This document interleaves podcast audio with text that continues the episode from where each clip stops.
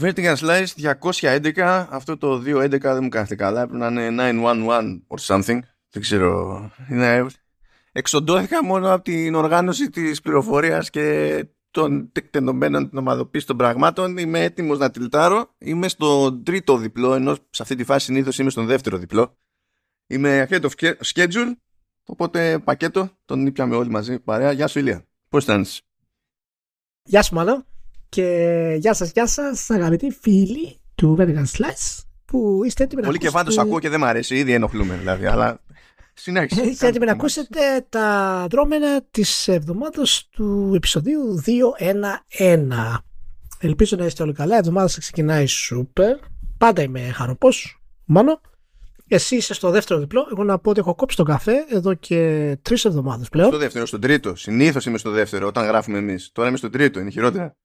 Και ε, τον έχω αντικαταστήσει με πράσινο τσάι πρωινό. Ε, μπορώ να πω ότι οι πρώτες δύο εβδομάδες δεν ήταν καλύτερες. Αλλά νομίζω ότι ε, έχω φτάσει στα ωριά μου με τον καφέ και δεν μου, δεν μου ωφελεί ιδιαίτερα πλέον. Δεν μου άρεσε. Και είπα να τον κόψω. Βέβαια, ε, δεν περίμενα τις εξελίξεις της εβδομάδας. Μα γιατί; Και χρειαζόμουν λίγο παραπάνω ενέργεια για να διαβάσω τα δρόμενα και να μπορέσω να καταλάβω ακριβώς τι έγινε. Ε, κάνε τα εισαγωγικά σου γιατί πρέπει να μιλήσουμε να πω από τη μεριά μου ότι το δεύτερο επεισόδιο με τα πέντε σημαντικότερα video game όλων των εποχών είναι στον αέρα. Αυτή τη στιγμή που θα ακούτε το podcast είναι ήδη πάνω ε, πέντε μέρες και ελπίζω να σας αρέσει και να το στηρίξετε με όποιο τρόπο μπορείτε. Ε, καλύπτει την περίοδο 1992-1996 από την οποία μας δόθηκαν 11 από τα σημαντικότερα παιχνίδια των εποχών. Έχουμε διάφορους καλεσμένους εκεί οπότε πραγματικά ελπίζω να του ρίξετε μια ματιά ε, και εν τέλει να σας αρέσει. Πλέον έχω βάλει το link μόνος μου, δεν, το, δεν, το, δεν του λέω καν, δεν, είναι, δεν μπορεί. Δεν μπορεί. Θα, το στείλω link, δεν μπορεί. Ε, θα στείλω link στο επόμενο. Ναι, ναι, ναι. Έχω, το, το έχω βάλει ήδη στο note. Άστο, άστο, το, το έχω προνοήσει. Okay. Συνέχισε. Ε, οπότε να πούμε επίσης ότι το True Ending 50 είναι πάνω του Μάνου και είναι το review του Resident Evil 4 Remake. Το οποίο τεχνικώς δεν λέγεται remake εντωμεταξύ. Δηλαδή είναι σκέτο Resident Evil 4. Αναγκάστηκα να βάλω τέτοιο παρένθεση 2023, διότι την προηγούμενη φορά που έβγαλα από remake review που ήταν το τέτοιο, το Sherlock που λέγαμε, το The Weekend, ε, σκιάχτηκε κάποιος μου λέει: Νόμιζα ότι είχες κάνει το review, λέει το πρωτότυπο, το παλιό και ενθουσιάστηκα. Και μετά λέει: Είδα ότι είναι το remake και ξενέρωσα. Και λέω: Δεν ξέρω ε, πώς θα το διαχειριστώ αυτό σαν πληροφορία, αλλά θα βάλω δίπλα σε παρένθεση για να είναι ξεκάθαρο. Ε, εντάξει, δεν έχουν και πολύ μεγάλες διαφορές. Καλά είναι. Ε, τι το ένα, δεν το άλλο. Έχει, έχει μείνει πιστή η Capcom σε πολλά θέματα. Και λοιπόν, οπότε είναι, είναι live το, το trending για το Resident Evil 4 Remake. Και έχουμε ένα νέο podcast στο Hafton FM ε, το οποίο ονομάζεται Μονόκερη σε μπαρ. Μάνο, πες μας ε, περί πρόκειται αυτό το, το pod πριν ξεχυθούμε ε, στα νέα της εβδομάδος για αναλύσεις που δεν τις βρίσκεται πουθενά αλλού και φυσικά ο start του, επεισοδίου θα είναι μια εσβάθος εξέταση των επιχειρημάτων της CMA για την απόρριψη της ε, εξαγοράς της Activision Blizzard από τη Microsoft. Οπότε πάμε για μονόκερη σε μπάνο. Ε, ε, βάζουμε εισαγωγικά στα επιχειρήματα ή όχι ακόμα; Όχι, όχι, δεν βάζω εισαγωγικά. Είναι επιχειρήματα πλέον. Εφόσον την απέρριψε, θα πρέπει να τα πάρουμε ως κανονικά επιχειρήματα. Λοιπόν, για πες μας για το μονόκερη. Καλά, να ξέρεις ότι σε, αυτή, σε αυτό το πλαίσιο της συζήτησης έτσι, έχω, έχω διάφορες εκρήξεις και θα πάρουν τα σκάλια για την Νορβηγία. Α, ωραία. Είναι, είναι, στο, είναι στο μενού. Συγκεκριμένα, δηλαδή και την Νορβηγία. λοιπόν, ε, μονόκερη σε μπαρ. Αυτό είναι ένα, είναι ένα concept ενός podcast τέλος πάντων που είχαμε από σχεδόν την αρχή του, του που ξεκίνησε γενικά όλη η προσπάθεια αυτή το 2018. Έχει πλάκα γιατί φτιάξαμε από τότε το λογότυπο. Είχαμε από τότε το concept ε, κάναμε revise το λογότυπο το 2020, αλλά καθόμασταν και το κοιτάζαμε, ξέρω εγώ. Ήταν ξεκάθαρο ότι θα είναι κάτι που θα κάνουμε από κοινού με το, με το Γιώργο το Ζώκα, που όσοι τον γνωρίζετε θα τον γνωρίζετε περισσότερο από τα χρόνια που έχει ρίξει στο, στο YouTube. Αν και τώρα το έχει γυρίσει στο, στο game development και δίνει πόνο να βγάλει το Carbon Flash το πρώτο του παιχνίδι. Ε, Και τέλος πάντων το concept εκεί είναι κάτι που εσένα θα σου θυμίζει κάτι πιο συγκεκριμένο, Ηλία. Αλλά θα περιγράψω ένα περιστατικό από την εποχή του GamePro. Τρέχει Consumer Electronic Show. Ε, ε, ρουφάω πληροφορία για ένα μάτσο από άγριστα gadgets, ας πούμε, ή λειτουργίες ή τέλος πάντων ιδέες που δεν έχουν στον ήλιο μοίρα or whatever. Και έχουν απειβδίσει, γιατί τα μοιράζουμε αυτά, είμαστε στον ίδιο χώρο και ε, έχουν απειβδίσει όλοι που τους λέω συνέχεια από όλη την ώρα βλακίες. Και πετάγεται σε κάποια φάση, νομίζω ότι είχε, είχε πεταχτεί ο Παπαπαύλου σε εκείνη τη, τη φάση. Και λέει, Βέζο, σε λίγο θα αρχίσεις να μας μιλάσει για ψυγεία. Και επί τόπου αρχίζω και μιλάω για ψυγεία LG. Στα σοβαρά. δηλαδή, άμα είναι άχρηστο, είναι εύκολο να το θυμηθώ. Άμα είναι όνομα ανθρώπου, ξέρω εγώ, ή κάτι άλλο με μια πιο συγκεκριμένη χρησιμότητα, είναι δυσκολότερο. Οπότε, το, βασιζόμενος σε αυτή την ιδέα, πιάνουμε μια κουλή πληροφορία που έτυχε να μάθουμε for whatever reason, ας πούμε, και την ξερνάμε. Αλλά με στυλάκι συζήτηση πώς θα έλεγες σε, ένα, σε μια παρέα που έχεις βγει για καφέ, ξέρω εγώ, άκου να δεις τι έμαθα αυτή τη φορά ή ξέρω εγώ, όχι, κοίτα τι θυμήθηκα. Είναι, είναι τόσο random. Είναι τόσο random. Και ακριβώς επειδή είναι τόσο random θα είναι και μικρά τα επεισόδια. Ε, δεν θέλουμε να πηγαίνουν πάνω από 10 λεπτά εκτός ξέρω εγώ μπορεί να το φάω αυτό που λέω αργότερα ποιος ξέρει αλλά τα πρώτα δύο επεισόδια είναι τέλος 6 λεπτά το ένα 7 λεπτά το άλλο πάμε λαού λαού δύο φορές το μήνα μέχρι να δούμε αν έχει νόημα να αλλάξουμε ρυθμό or whatever και τώρα εντάξει εσύ ξέρεις αυτό που περιέγραψα πώς είναι ρε παιδί μου σαν αίσθηση ο Ζώκας δεν το ξέρει ο Ζώκας το μαθαίνει τώρα Ακόμα και το, ο τίτλος του πρώτου επεισοδίου είναι λίγο τεστ για το αν θα τρώγαμε πόρτα. Από την αυλή, όχι. Πάμε τελείως γυρεύοντας. Αλλά ναι. Δεν θα πω το concept επεισοδίου συγκεκριμένα γιατί με τόσο μικρή διάρκεια επεισοδίου ότι και να πω τεχνικός είναι spoiler. Οπότε δεν είναι. Εντάξει.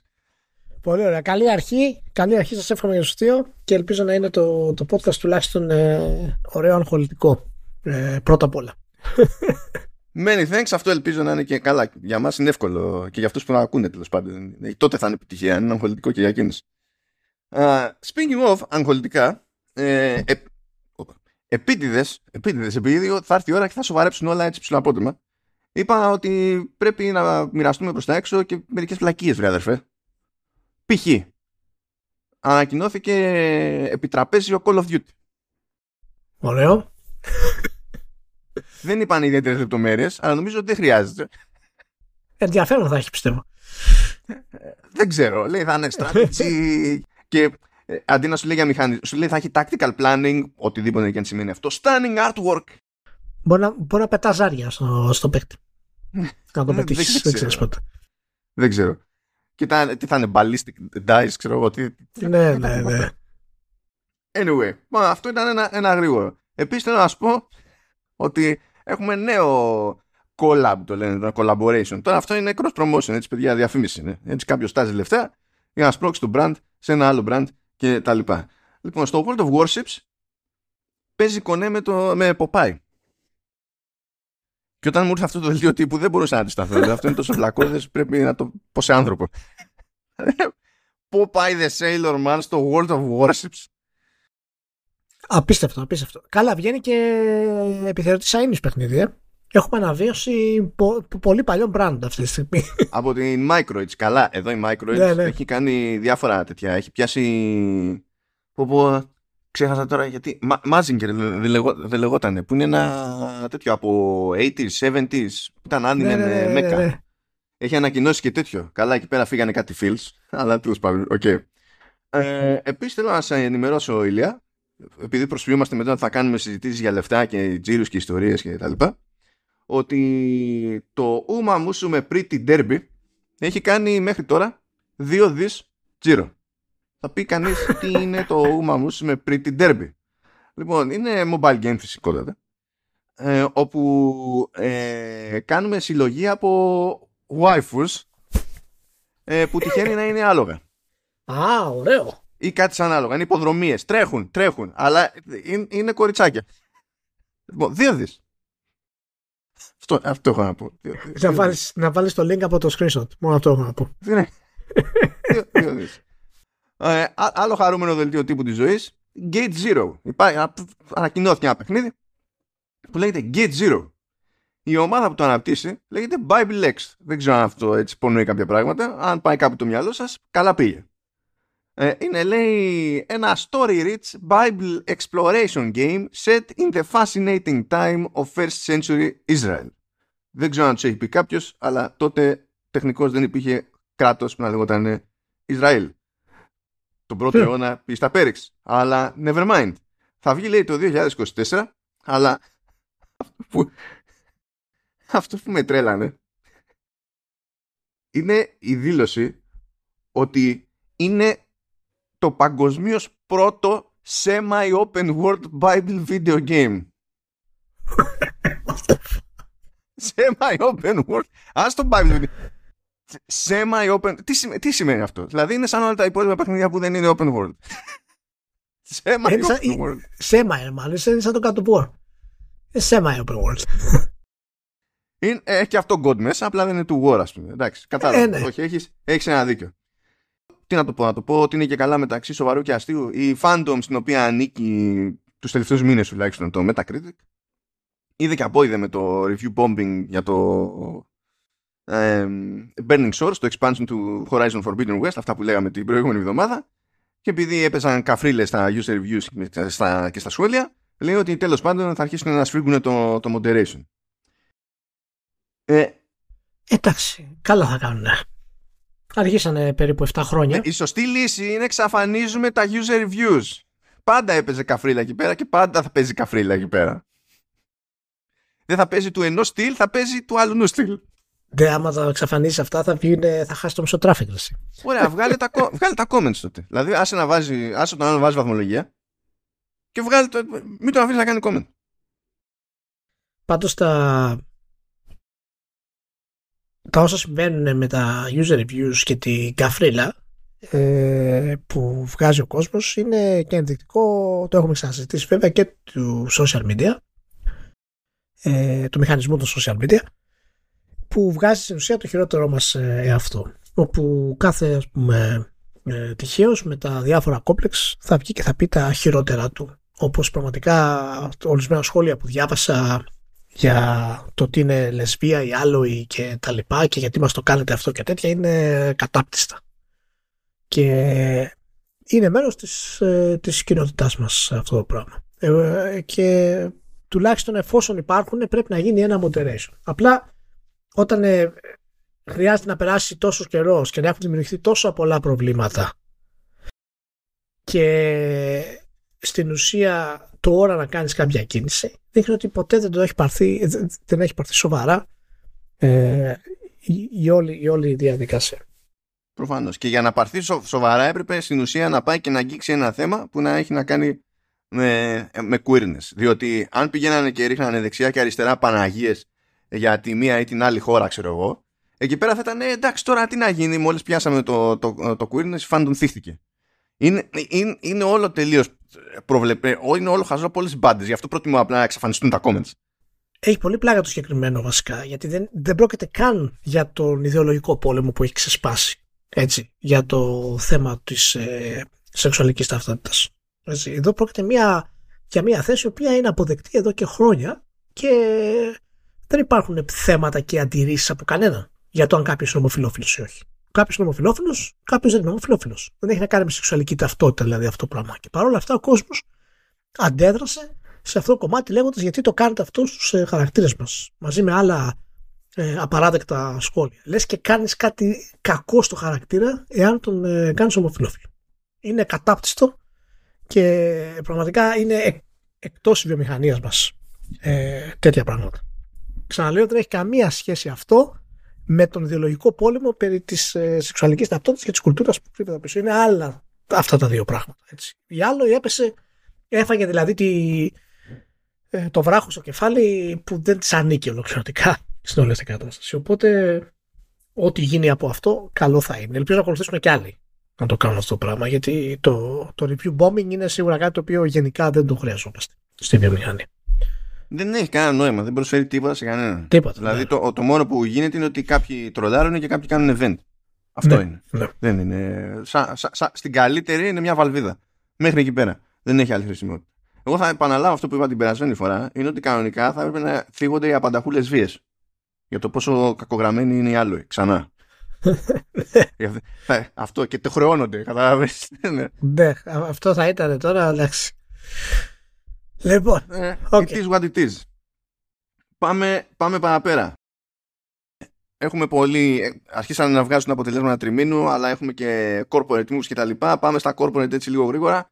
Ε, α, ο Θεός να το κάνει corporate αυτό, αυτό είναι marketing, αλλά τέλος πάντων. Έστω ότι ε, ο ένας μεγάλος που επιστρέφει τελικά στην Gamescom, όπως είχαν πει πριν τέλος πάντων, κάνανε λίγο teasing από, τη, από τους διοργανωτές ε, στη Γερμανία, χωρίς να ονοματίζουν, είναι η Nintendo. Η Nintendo πήγαινε κανονικά μέχρι το 2019, μετά προφανώς δεν γινόταν, ε, όταν δεν γινόταν Gamescom δεν πήγαινε, αλλά όταν έγινε πέρυσι δεν επανήλθε. Αυτή τη φορά επανέρχεται. Πράγμα που σημαίνει ότι ε, κατά πάσα πιθανότητα πάλι θα απέχει η Sony.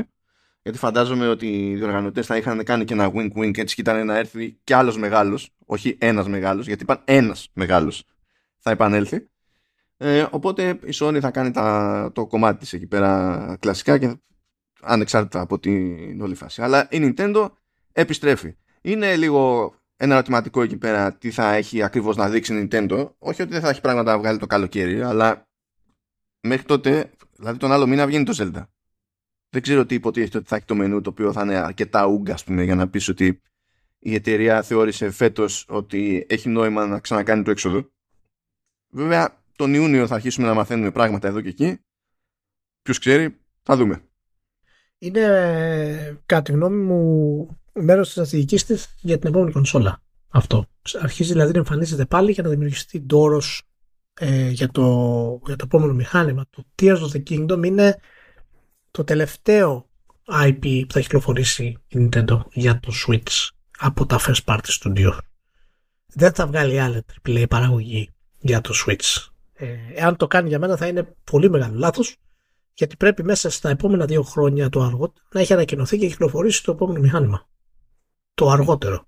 Και το λέω αυτό όχι γιατί θα πάει στραβά ή όχι το Switch κτλ. Αλλά γιατί αφόσον θέλει να κάνει συνέχεια και είναι δεδομένο θα κάνει συνέχεια ε, για το Switch ε, πρέπει οπωσδήποτε να, να μην χάσει πολύ ε, τη, το, το καλό κομμάτι και όλο που έχει δημιουργήσει το Switch, να μην έχει μεγάλο κενό δηλαδή, να μην το αφήσει να πεθάνει το Switch στην ουσία για να προχωρήσει μετά. Είναι πάντα ένα πρόβλημα που έχουν οι εταιρείες για το ξέρεις πόσο θα προχωρήσουμε να υποστηρίζουμε το κονσόλα και πόσο θα κάνουμε το άλλο. Αλλά νομίζω η Nintendo ακριβώς έχει ξεπεράσει αυτό το πρόβλημα γιατί το Switch σχεδόν βγάζει χρήματα από την πρώτη μέρα. Οπότε ό,τι έχει βγάλει τα τελευταία 6-7 χρόνια είναι πραγματικά υπερδιπλάσιο plus στο, στο σύνολο ας πούμε, των οικονομικών της Nintendo. Έχει περιθώρια δηλαδή να πει τελειώσαμε παιδιά πάμε για το επόμενο. Και ίσως η επιστροφή της ε, ε, στην Gamescom να είναι για αυτό το μικρό έτσι, κομματάκι ότι ελάτε πάλι να κάνουμε το κονέ μέχρι να ανακοινώσουμε τα νέα πράγματα. Θα δούμε. Λοιπόν, φεύγουμε από την Nintendo, πάμε λίγο στην Etis Games, η οποία εξακολουθεί και απλώνεται ε, εκτός Κίνας και έστε στην ουσία ε, την Anchor Point Studios με έδρα τη, τη Βαρκελόνη και το, και το Seattle. Έχει μαζέψει εκεί πέρα ε, άτομα που έχουν περάσει από... Καλά, ο, ο Game Director, ο Paul Ereth, έχει περάσει από Control, Halo κτλ. Ε, και ο operationάς της υπόθεσης, ο, ο Per Torrents, ε, έχει περάσει και εκείνος από διάφορες αναγνωρίσιμες σειρές όπως Halo, Ghost of Tsushima, Red Dead Redemption 2, ε, δεν το έχω ξανακούσει αυτό, Tom Clancy's Division, delete, delete, ε, και πάει λέγοντα. Και υποτίθεται ότι θα ασχοληθούν, λέει, με παιχνίδια action adventure για PC και κονσόλες. Μ' αρέσει που οι κινέζικες εταιρείες που ζουν και πεθαίνουν στο, στο mobile θέλουν, θεωρούν ότι έχει νόημα όφελος να μπουν στο παραδοσιακό κομμάτι του, του gaming σε PC και κονσόλες και όλοι οι υπόλοιποι που προσπαθούν να κάνουν το ανάποδο είναι fun stuff αυτά ε, θα μας απασχολήσει λίγο η κινέζικη πραγματικότητα αμέσως μετά γιατί έχουμε και Tencent δεν αγοράσει κανέναν δεν αγοράσει κανέναν ακόμα Απειλεί ότι θα αγοράσει όμως. Α, οκ.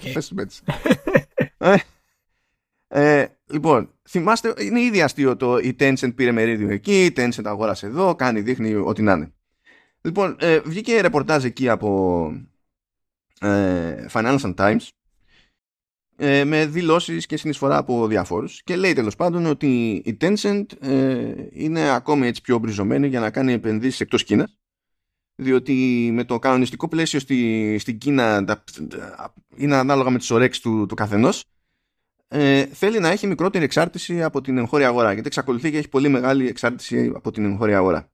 Έχει κάνει κινήσεις τόσα χρόνια, το ξέρουμε, εντάξει, έχει μερίδια δεξιά και αριστερά αλλά λέει ότι στο τέλος, προς το τέλος του 2022 έκοψε ταχύτητα διότι παίζανε διάφοροι παράγοντες ας πούμε που ήταν λίγο φλού μέχρι να βγάλει άκρη τώρα όμως θέλει να ξανανεβάσει ταχύτητα και μου άρεσε πολύ το σκεπτικό έλεγε ότι με τις αμερικανικές εταιρείες να είναι πολύ πιο εχθρικές πλέον στο μπάσιμο κινέζικων εταιρειών ε, η επένδυση στην Ευρώπη είναι μονόδρομος. Ε, OK. Okay.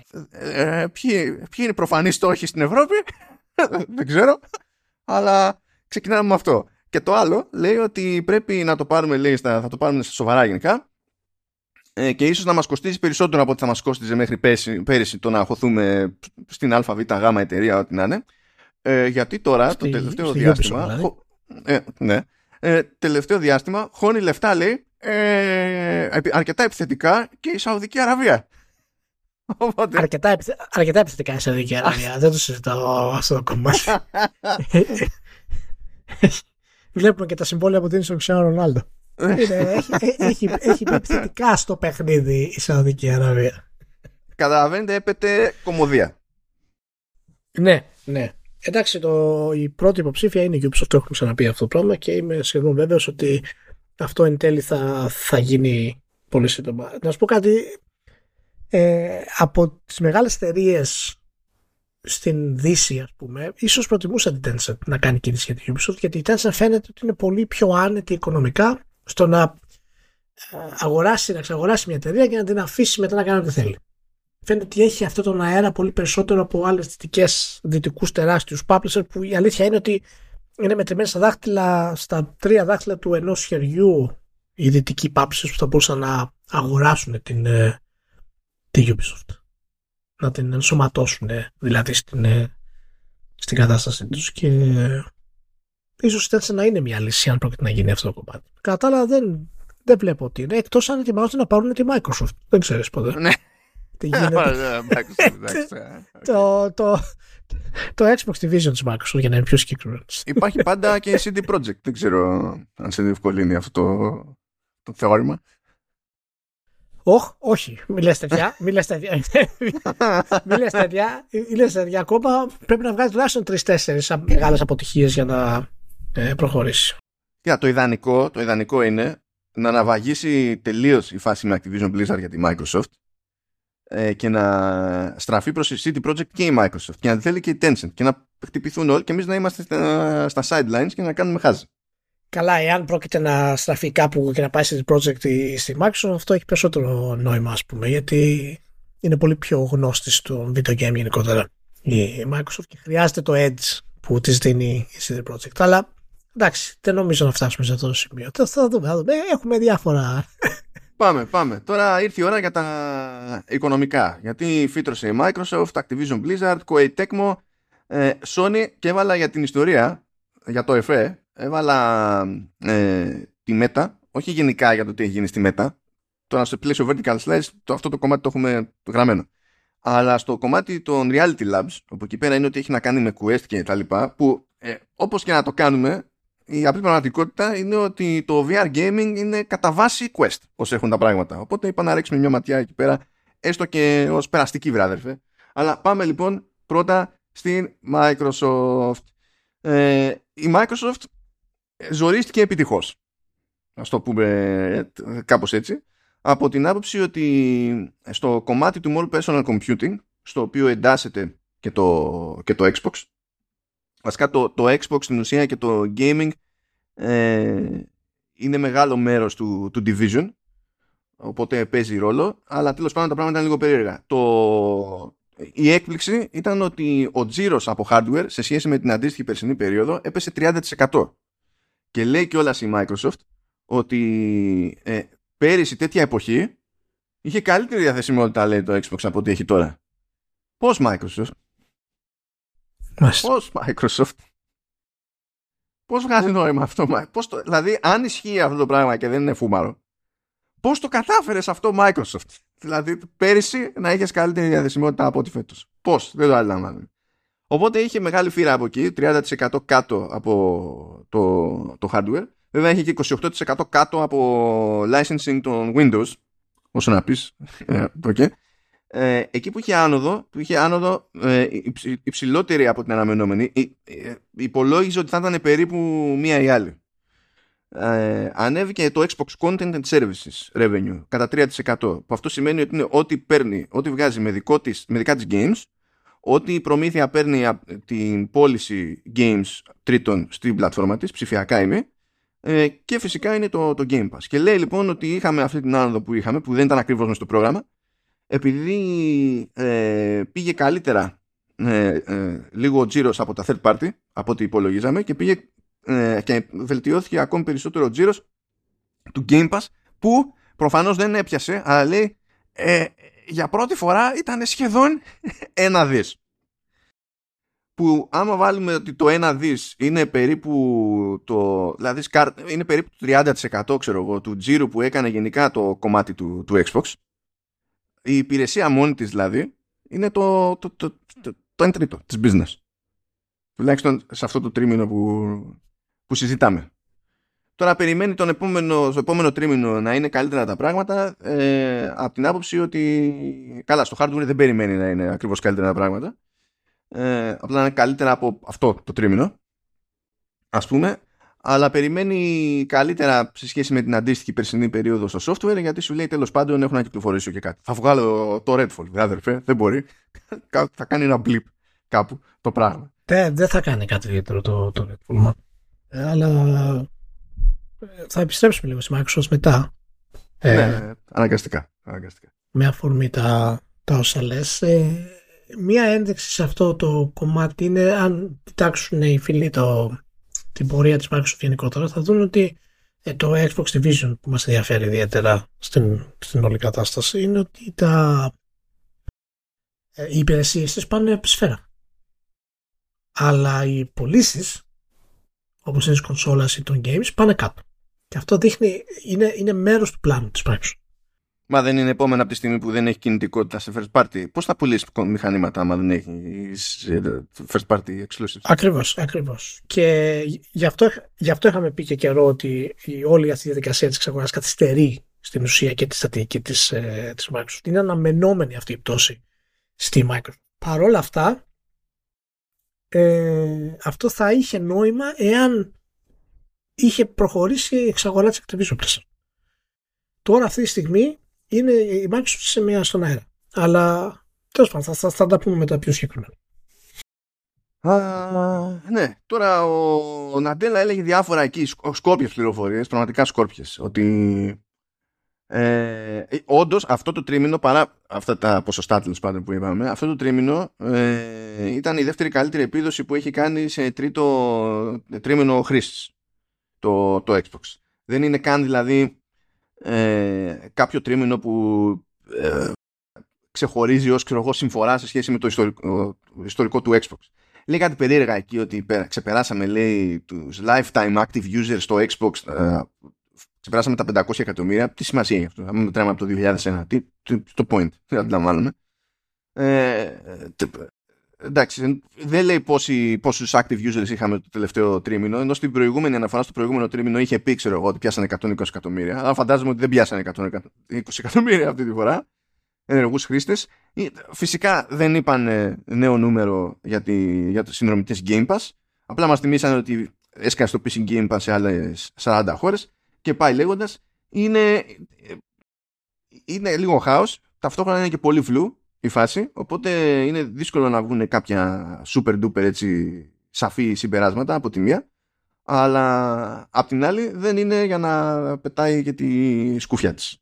Ειδικά δηλαδή αυτό με το ότι έχουμε χειρότερη διαθεσιμότητα τώρα σε Xbox μέσα στην αδιάβαστο. Αυτό δηλαδή ήταν... Δεν, δεν, ξέρω πώς το καταφέρανε και το κάνανε αυτό το πράγμα. Πρέπει να είσαι εξωπραγματικά τσίπης για να την πατήσεις έτσι. Ναι, ναι, όχι, έχουμε φτάσει στο σημείο που είχαμε πει και μήνες πριν ότι δεν θέλουμε να φτάσει Microsoft εκεί. Και έχει φτάσει σε αυτό το σημείο αυτή τη στιγμή. Ε, η κονσόλα είναι στην ουσία ε, το πρόγραμμα γύρω από την κονσόλα γενικά, το επιχειρησιακό, είναι στο, είναι στο βάλτο. Και όλα αυτά που να κάνουν φυσικά με την ε, Activision Blizzard αλλά και τις καθυστερήσεις που έχουν τα στούντιο με τα first parties που έπεται ας πούμε αυτής της, ε, αυτού τους προβλήματος με την εξαγορά. Λοιπόν, πάμε. Πάμε παρακάτω. Activision Blizzard, τα οικονομικά εδώ πέρα, έτσι. Δηλαδή μπορεί να γίναν όλοι πυρ και μανία με το CMA, αλλά στα οικονομικά εδώ πέρα είμαστε γιούχου. Δηλαδή, τι σημαίνει αυτό, σημαίνει ότι είχε τζίρο πάνω 35%. Ε, net bookings, που τέλος πάντων στην ουσία αυτό είναι σαν να λέμε ακαθάριστο κέρδος, το θες να το κάνει.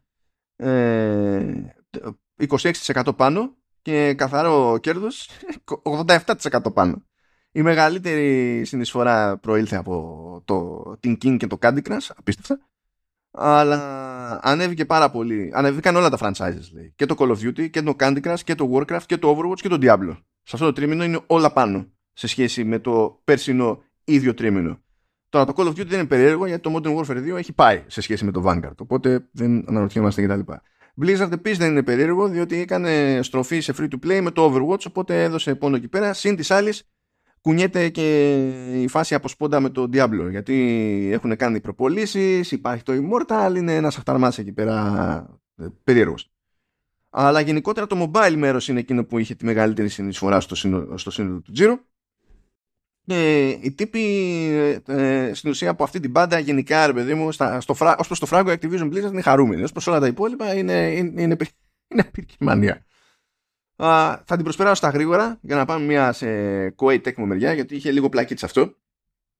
Ε, από την άποψη ότι ε, και η Kuwait Tecmo έβγαλε, καλά έβγαλε αποτελέσματα χρήσης για ολόκληρο το έτος έκλεισε έτος τέλη Μαρτίου αλλά και για το τρίμηνο. Σε έτος λοιπόν είναι Τζίρος πάνω 7,8. Κέρδος πάνω 12,5. Ε, και το κομμάτι του Entertainment Division που εκεί είναι το gaming στην ουσία ε, πάνω 7,4%. Τώρα πιο συγκεκριμένα στις κονσόλες ανέβηκε 15,7%. Online mobile δείχνοντας ότι δεν το κατέχουν στην ουσία ανέβηκε 0,5%.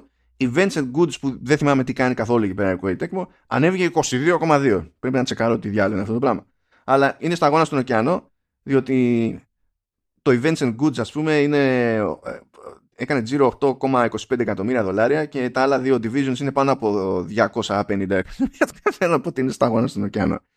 Δεν είπε νούμερα εκείνη την ώρα που έβγαζε αποτελέσματα για τους πιο σημαντικούς τελευταίους τίτλους που έβγαλε. Γιατί εντάξει, έβγαλε, ξέρω εγώ, Atelier Ryza 3, εντάξει, μπράβο. Ε, πόσο να πουλήσει αυτό. Το έβγαλε επανήλθε το Project Zero Mask of the Lunar Eclipse που στην ουσία είναι περίπου pre-master whatever. Αλλά τα πιο μεγάλα που έβγαλε ας πούμε ήταν Wild Hearts και Wolong Fallen Dynasty. Ε, κατόπιν εορτής δηλαδή σήμερα που γράφουμε εμείς και είναι 28 Απριλίου προέκυψε ότι το τελευταίο τουλάχιστον το Wolong Fallen Dynasty έχει πιάσει το 1 εκατομμύριο. Το οποίο για τα δεδομένα ειδικά της Quake Tecmo και της φάσης νομίζω δεν είναι άσχημο Τώρα για Wild Hearts δεν νομίζω ότι είχε το περιθώριο να πει εκείνη κάτι συγκεκριμένο γιατί είναι publisher EA οπότε αν ήταν να βγει νούμερο από κάπου θα βγει από την EA. Θα δούμε εκεί πέρα τι, τι, τι θα γίνει στο πράγμα αλλά ε, αυτό που μου έκανε μεγαλύτερη εντύπωση είναι ότι από όλα αυτά ε, προκύπτει ότι η Koei Tecmo εξαρτά, ε, ε, κάνει το 49% του τζίρου της στην Ιαπωνία και το 51% σε όλο τον υπόλοιπο κόσμο. Πράγμα που για μένα δείχνει πολύ μεγάλη αδυναμία ακόμη στην Kuwait Tecmo. Δεν θα έπρεπε να είναι έτσι. Αλλά τέλος πάντων οι Ιαπωνικές εταιρείες συμβαίνουν αυτά τα πράγματα. Εντάξει, κοιτά ε, είναι και καιρός που τα franchise Kuwait Tecmo έχουν, ε, έχουν ανανεωθεί έτσι. Δηλαδή υπάρχει υπάρχει ένα βάλτομα γενικά στην, ε, στην εταιρεία και τώρα στην ουσία αρχίζει και πλησιάζει να κάνει κάποιες, ε, κάποιες αλλαγές. Αλλά είναι, είναι από τις πιο σημαντικές και ιστορικές εταιρείες στη, στη βιομηχανία. Και... Κουτσά στραβά πάντως την έχει κάνει Team Ninja να ψιλοπερπατάει. Ναι, ναι και, και φαίνεται ότι είναι ακόμα αισιόδοξη. Το οποίο είναι, είναι καλό. Φυσικά τα νούμερα της ήταν καλά, δεν, δεν, δεν ήταν τρομερά, ήταν καλά. Ε, αλλά νομίζω ότι θα πάει σιγά σιγά ακόμα, ακόμα καλύτερα. Ε, πάντως από τη μία άποψη το 51% που κάνει στον υπόλοιπο κόσμο ε, θα έλεγες ότι είναι και, θα μπορούσε να το δεις και θετικά. Με την, υπό την έννοια ότι οι ιαπωνικές εταιρείες δεν έχουν πολύ μεγάλη επιτυχία όταν είναι τόσο ιαπωνικού στυλ. Και δηλαδή μόνο το, το persona για να κάνει επιτυχία ε, έχει περάσει τόσος καιρός. Εντάξει, ε, και η Capcom δίνει πόνο εκτός Ιαπωνίας, έτσι. Square Enix ε, είναι random. Ναι, έχει πολύ διάσημα franchise όμως η Capcom, οπότε είναι δύσκολο να, να μην πάνε καλά. Αλλά πάντως, ας πούμε, τα νέα της IP της Capcom δεν είχαν πάει ιδιαίτερα καλά στη Δύση, ξέρω εγώ, στον Dragon Dogma. Έτσι. Έγινε cult hit. Δεν έγινε ποτέ mm. το hit που ήθελε να κάνει η Capcom. Αλλά τέλος πάντων έχει, έχει πολύ ενδιαφέρον. Γι' αυτό τώρα ετοιμάζει το Exoprimal που θα πυροβολούμε δεινοσαύρους και θα πάνε όλα. Ναι, για να δούμε επιτέλους. Πυροβολισμός, πυροβολισμός. Λοιπόν, πάμε μετά. Εστιάζουμε σε reality labs. Ε, επειδή καλό είναι να λέμε που και που και, και κάτι αστείο. Ε, παιδιά, οι, τα, τα reality labs είχαν τζίρολι 339 εκατομμύρια ε, ενώ πέρυσι τέτοια εποχή είχαν 695 εκατομμύρια και μπήκανε μέσα 3,99 δις ενώ πέρυσι είχαν μπει 2,96 ε, άμα καταλάβει κανένας ποια είναι η μεγάλη εικόνα στο μυαλό του εκεί πέρα να μας πει και μας μου φαίνεται super fan αυτό το πράγμα δεν έχω δει ποτέ κανέναν στη ζωή μου να καίει συστηματικά τόσα λεφτά σε οποιοδήποτε division χωρίς να καταφέρνει να εξηγήσει για χρόνια στη σειρά σε κάποιον, οποιονδήποτε, ποιο είναι όντως το όραμά του κάπως συγκεκριμένα. Δεν ξέρω.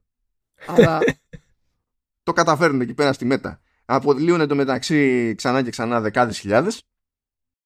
Από οπουδήποτε εκτός από reality labs σου εκεί είναι let's go. Κάφτα όλα. Ό,τι πάμε εδώ σε πόνο, ό,τι γίνει. Αυτό είναι for flavor. Και τώρα έχουμε Sony, η οποία Sony, παιδιά, ξεπατώθηκε. Ε, για πολλωστή φορά τελευταία ο τζίρος του gaming είναι περίπου το 1 τρίτο του τζίρου της εταιρείας. Επίσης έκλεισε έτος και τρίμηνο, είναι όλα μαζί.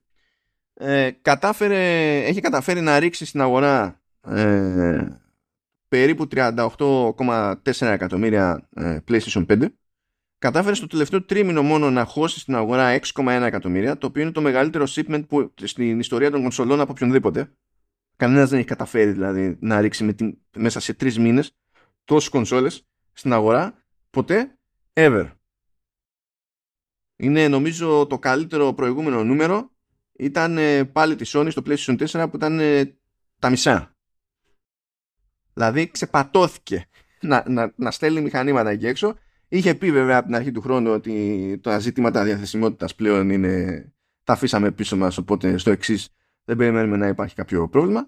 Στο, σε επίπεδο έτους κατάφερε στην ουσία να πουλήσει να πουλήσει, να διαθέσει ε, γιατί αυτά μετράει, η Sony μετράει shipment όχι, δηλαδή sell in, όχι sell out ε, αλλά εντάξει φεύγουν τα μηχανάκια έτσι δεν, τα απορούμε αλλά αυτό λένε, αυτό λέω. Κάπως έτσι. Ε, κατάφερε να χώσει την αγορά λοιπόν 19 εκατομμύρια κονσόλες μέσα στο οικονομικό έτος που έκλεισε και έβαλε στόχο για το επόμενο έτος 25 εκατομμύρια κονσόλες.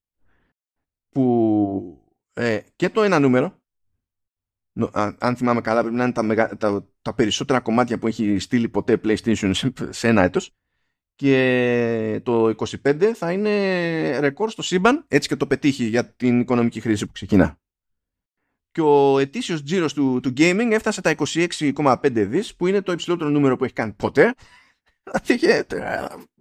Και σκιστεί τελείως. ας πούμε παντού. Ναι ναι είναι, ναι, μα είναι ο εστιασμός και του, του, της αύξησης και της ε, τιμής έτσι, των τεμαχίων στα, στα 80 και όλα αυτά έχουν παίξει πάρα πολύ μεγάλο ρόλο επίσης είναι πάρα πολύ σημαντικό να πούμε ότι ακριβώς τη στιγμή που ε, τελειώνει ο COVID, αρχίσει η διαθεσιμότητα να γίνει, φαίνεται ότι η Sony ήταν προετοιμασμένη γιατί ο, ο όγκος μηχανημάτων που έχει ρίξει είναι σαν να ξεφυσάς απότομα. Δηλαδή είναι σαν να παίρνεις μια βαθιά ανάσα πα, και να ξεφυσάς ας πούμε 10 εκατομμύρια κομμάτια. Ε, όλο το σύστημα της ε, παραγωγής ε, της ε, συσκευασίας, της ε, διάθεσης, διανομής ε, ήταν έτοιμο για να ρίξει αυτά τα μηχανήματα στην αγορά σε χρόνο ρεκόρ. Γιατί ο, ο κόσμος νομίζει ότι είναι πολύ εύκολο να ρίξει μηχανήματα στην αγορά. Να τα, τα φτάσει στα ράφια. Δεν είναι καθόλου εύκολο. είναι πολύ δύσκολο και τρομερά πολύπλοκη διαδικασία για να πετύχεις τους χρόνους που θέλεις, γιατί είναι πάρα πολύ και αστάθμητοι παράγοντε. Η Sony ήταν έτοιμη για αυτό το κομμάτι και σε συνδυασμό φυσικά και με, τις, ε, με την άνοδο της τιμής των παιχνιδιών, αλλά και το δύναμη του brand, ε, έχει καταφέρει και έχει κάνει αυτά τα πολύ σημαντικά νούμερα ε, για την κονσόλα και είναι πιθανό, δεν ξέρω αν θα το φτάσει, αλλά είναι πιθανό όντως ε, να, να λανσάρει και ακόμα 25 εκατομμύρια PlayStation στο επόμενο οικονομικό έτος, το οποίο τελειώνει το Μάρτιο του 24. Το οποίο αυτό το ρεκόρ είναι αυτό που θέλουν να πετύχουν επίσης. Σκέψου δηλαδή ότι στην ουσία μέχρι το Μάιο του 24 θα μετράμε δύο χρόνια καθαρής διάθεσης και άλλα δύο χρόνια μέτριας διάθεσης ε, έως μηδέν οπότε εάν κάνουμε ένα μικρό έτσι ε, μέσο όρο και πούμε ότι σε διάστημα 2,5 το πολύ τριών χρόνων η κονσόλα θα έχει αγγίξει τα 70 εκατομμύρια. Ναι, βασικά αν, αν τα καταφέρει τα 25 και τα στείλει ε, στην ουσία θα ξεπεράσει και παρά το, το handicap που ξεκίνησε στα δύο πρώτα χρόνια θα ξεπεράσει τις πωλήσεις του, του PS4 σε ανάλογο χρονικό διάστημα και αυτομάτως, δηλαδή από τώρα μπορούμε να το θεωρούμε, αλλά για το τυπικό πέσο ότι περιμένουμε μέχρι τότε, το PS5 θα είναι ακόμη πιο τιτάνια επιτυχία στο ιστορικό του brand, ας πούμε, ως πλατφόρμα. Ναι, και, και φαίνεται ότι είναι και η, το σύστημα που θέλει να ε, να χρησιμοποιήσει η Sony πλέον συνδυάζοντας τα cross media της, ε, αρχικά της έχει βγει πολύ καλά αλλά το πιο βασικό κομμάτι είναι ότι έχει κρατήσει πίσω τα, τα μεγάλα της όπλα ακόμα που σημαίνει ότι αυτά θα τις έρθουν από τον τρίτο χρόνο στην ουσία και αυτό ήταν και μέρος του πλάνου. Θυμόμαστε ούτως ή άλλως ότι και το Uncharted ας πούμε το, το 4 βγήκε στο τέλος της δεύτερης χρονιάς του, του PlayStation 4 Κοίτα, προφανώς και ποντάρει πράγματα φέτος στο μενού έχει Spider-Man. Το Spider-Man τώρα, σχεδόν ήταν τα προηγούμενα παιχνίδια της Insomniac, το Spider-Man. Ε, σε, σε ε, εύρος αγορών, ας πούμε, αγνοώντας καν το, αγνοώντας τα όρια του gaming ως gaming, είναι από τα δυνατότερα brands που παίζουν εκεί έξω τα τελευταία χρόνια. Ναι και είναι και ε, το, ο, ο πρώτος τίτλος ο οποίος θα είναι πραγματικά next gen για το PlayStation 5 οπότε είναι φυσικά όλα αυτά μέσα στο πλάνο της Sony να βάλει δηλαδή το marketing κομμάτι του πρώτου next gen τίτλου στο πιο φημισμένο της τίτλου το οποίο είναι το Spider-Man. Και δεδομένου και του καλού track record που έχει ε, η Insomniac αλλά και του προηγούμενου παιχνιδιού το οποίο ήταν αρκετά ε, όμορφο και, και διασκεδαστικό πιστεύω ότι θα φτάσει ακόμα σε πολύ μεγαλύτερα επίπεδα και έτσι θα προχωρήσει ακόμα περισσότερο ε, τις πωλήσεις. Φυσικά ε, είναι βασικό να έχει την πληθώρα των, ε, των τίτλων, αλλά μην ξεχνάμε ότι από την άλλη έχει βοηθηθεί πάρα πολύ από την κακοδιαχείριση της Microsoft τα τελευταία 1,5 χρόνο ε, του Gaming Division. Και δεδομένου ότι η Nintendo δεν κοντράρεται άμεσα και είναι στην ουσία και κονσόλα προηγούμενης γενιάς, ε, το PlayStation ε, στην ουσία παίζει μόνο του σε μεγάλο βαθμό, τουλάχιστον όσον αφορά ε, στο επίπεδο του, ε, της πρόθεσης του brand. Ό,τι και να λέμε για το Xbox και για, την, ε, για τη σημασία του Game Pass, ε, η πρόθεση του brand που κάνει το PS5 παραμένει το πιο δυνατό κομμάτι της, ε, της Sony. Τώρα οι συνδρομές, ένα τελευταίο data point να πούμε να πετάξουμε. Ε, οι συνδρομές έχουν μείνει ίδιες στο PlayStation Plus, δηλαδή 47,4 εκατομμύρια. Αυτό που εξακολουθεί και ισχύει σχέση με προηγούμενες χρονιές είναι ότι είναι καλύτερος ο τζίρος από εκεί επειδή έχει άλλο μοίρασμα με τα extra tiers που στην ουσία έχει προσθέσει δύο επίπεδα συνδρομής τα οποία είναι πιο ακριβά από το ένα που υπήρχε πριν και είχε μια τιμή συγκεκριμένη. Οπότε ας το πούμε ότι βγάζει περισσότερα ένα κεφάλι αλλά τα κεφάλια δεν έχουν πληθύνει. Τουλάχιστον δεν πέσανε γιατί την προηγούμενη φορά είχαν και μια επουσιώδη μιλώντας έτσι γενικότερα ε, πτώση, αλλά τέλος πάντων αυτή τη φορά ήταν ε, μία ή άλλη. Ούτε κρύο ούτε ζέστη. Ούτε συν ούτε πλην. Λοιπόν, ε, πάμε από εκεί και πέρα. Ε, έχουμε κάτι stats εδώ. Κάποια είναι λίγο σόι, κάποια είναι λιγότερο σόι. Απλά έχουν ένα θεωρητικό ενδιαφέρον. Ε, μαζεύτηκαν κάτι νούμερα τουλάχιστον με, τα, με νούμερα τα πήγαινε καλά αυτό, από το Game Discover Co. Ε, και καλά για να δούνε τη διασπορά των χρηστών PlayStation και Xbox ανά την Ιφίλιο. Και έχει γίνει το... Ισχύει αυτό που τέλος πάντων ξέρουμε εδώ και χρόνια ότι ισχύει και είναι ένα από τα... αυτό είναι ένα ακόμα το προβλήματα που έχει η Microsoft σε σχέση με το PlayStation. Ε, καλά, προφανώς η μεγαλύτερη αγορά και, στη... και στο PlayStation και στο Xbox είναι οι Ηνωμένες Πολιτείες. Η διαφορά είναι ότι άμα βάλουμε στο PlayStation τις διαφορετικές ευρωπαϊκές χώρες τότε ας πούμε Ευρώπη και ΗΠΑ ε, είναι κοντά. Πάλι είναι πρώτη η Αμερική σε τζίρο, σε τζίρο, σε τέλος πάντων κεφάλια. αλλά τέλος πάντων είναι παρόμοια φάση. Κάτι που δεν ισχύει στην περίπτωση του Xbox, διότι μόνο ΗΠΑ και Ηνωμένο Βασίλειο είναι στην ουσία το 50% των χρηστών. Που ταιριάζει με, το, με την ιδέα ότι εδώ και πάρα πολλά χρόνια το PlayStation ε, δεν είναι δυνατό μόνο στο Ηνωμένο Βασίλειο, είναι δυνατό γενικά στην Ευρώπη το, το πράγμα. Δεν βάζουμε τώρα σύγκριση τη, την Ιαπωνία, γιατί προφανέστατα και το PlayStation είναι δυνατότερο απείρως από το Xbox στην Ιαπωνία, αλλά ταυτόχρονα δεν είναι για να πετάς και τη σκούφια σου από την άποψη ότι ε, στη, η Ιαπωνία είναι Nintendo. Όσο έχει φάση δηλαδή, η Ιαπωνία είναι Nintendo. Οι υπόλοιποι απλά τυχαίνει και είναι εκεί πέρα, ας το πούμε στο έτσι. Από τα περίεργα είναι ότι έχει μεγάλη συνεισφορά στο σύνολο Δηλαδή 6% στου, των χρηστών που συνδέονται στο PSN η Σαουδική Αραβία. Wink wink. Δεν ξέρω πώς σας φαίνεται αυτό. Just saying. Um, εντάξει, τώρα αυτό είναι λίγο έτσι περίεργο. Στο, στο Xbox παίζουν κάποια άλλα ανάποδα έτσι κουλά. Για λόγους που δεν κατανοώ, ε, Βραζιλία και Μεξικό έχουν ε, περισσότερους ε, συνδεδεμένους χρήστες Xbox από PlayStation. Μάλιστα. Ό,τι κατάλαβες, κατάλαβα. Δεν ξέρω τι παίζει εκεί πέρα. Ε, για το Xbox η Ιαπωνία είναι από πατός, δεν το συζητάμε. Έχει εδώ πέρα ένα breakdown και για, το, και για Steam το οποίο επίσης αποτυπώνει τη γενικότερη εντύπωση που έχω και από τη μεριά μου τουλάχιστον χρόνια ε, ως προς το που είναι δυνατό το PC. Πάλι είναι πρώτη μούρη οι Ηνωμένες Πολιτείες, αλλά όχι με το ποσοστό που πιάνεις σε άλλες πλατφόρμες. Δεν είναι το ίδιο σημαντική ε, σημαντικές είπα στο σύνολο όπως στι, στις κονσόλες. Νούμερο 2 είναι η Κίνα. Νούμερο 3 είναι η Ρωσία. Ε, και δηλαδή δεν έχουμε καν τίποτα από Ευρώπη. Και νούμερο 4 είναι η Βραζιλία. Και η Ευρώπη ξεκινάμε Γερμανία στην ουσία από το νούμερο 5. Και άμα δούμε ποιες ευρωπαϊκές χώρες έχουν ουσιαστική συνεισφορά ας πούμε στο top 20 από Ευρώπη είναι Γερμανία, Γαλλία, Ηνωμένο Βασίλειο. Το Ηνωμένο Βασίλειο έχει καταφέρει να είναι πίσω και από τη Γερμανία και από τη Γαλλία στο PC. Και τι άλλο έχουμε; Αυτή. Είναι, όχι, συγγνώμη, έχουμε και στον απόπατο θέση 20 Ιταλία. Γενικά, ε, εξακολουθεί να ισχύει ότι αν μιλάμε για Ευρώπη και τα Πέριξ, εκεί που είναι πιο δυνατό το PC, είναι χώρες όπου είχαν ε, κάποιο είδους σχέση με προανατολικό μπλοκ θα μου πει κάποιος η Γαλλία που κολλάει. Ναι, η Γαλλία δεν κολλάει σε αυτή την περίπτωση. Η Γερμανία κολλάει όμως σε αυτή την, την περίπτωση.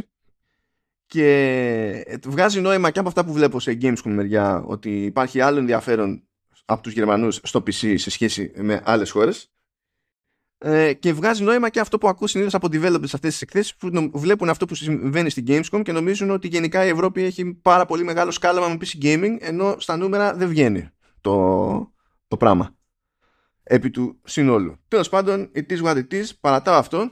Πηγαίνω λίγο σε μια καθόλου μη επιστημονική έρευνα του Switch Weekly. Το λένε οι άνθρωποι, δεν φταίνε. Έτσι, γιατί ρωτήσανε τους αναγνώστες τους, οι οποίοι αναγνώστες ενός newsletter που λέγεται Switch Weekly, μάλλον ε, ε, είναι core gamers και είναι τεντάδες. Μάλλον, όσο να πείτε. Αλλά να δούμε μεταξύ των καμένων, ας το θέσουμε έτσι.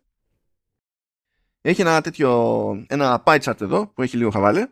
Λέει μεταξύ αυτού, σε αυτό το κοινό ε, το 52% ε, παίζει σε TV mode και το 42% ας πούμε μισό παίζει σε handheld και μιλάμε τώρα για την περίπτωση που χρησιμοποιούν το κανονικό το Switch, όχι το Lite. Το 4 μόνο παίζει σε handheld με Switch, με Switch Lite και υπάρχει και το 1,3% που παίζει για κάποιο λόγο σε table mode δεν ξέρω γιατί ζωή τον εαυτό έτσι.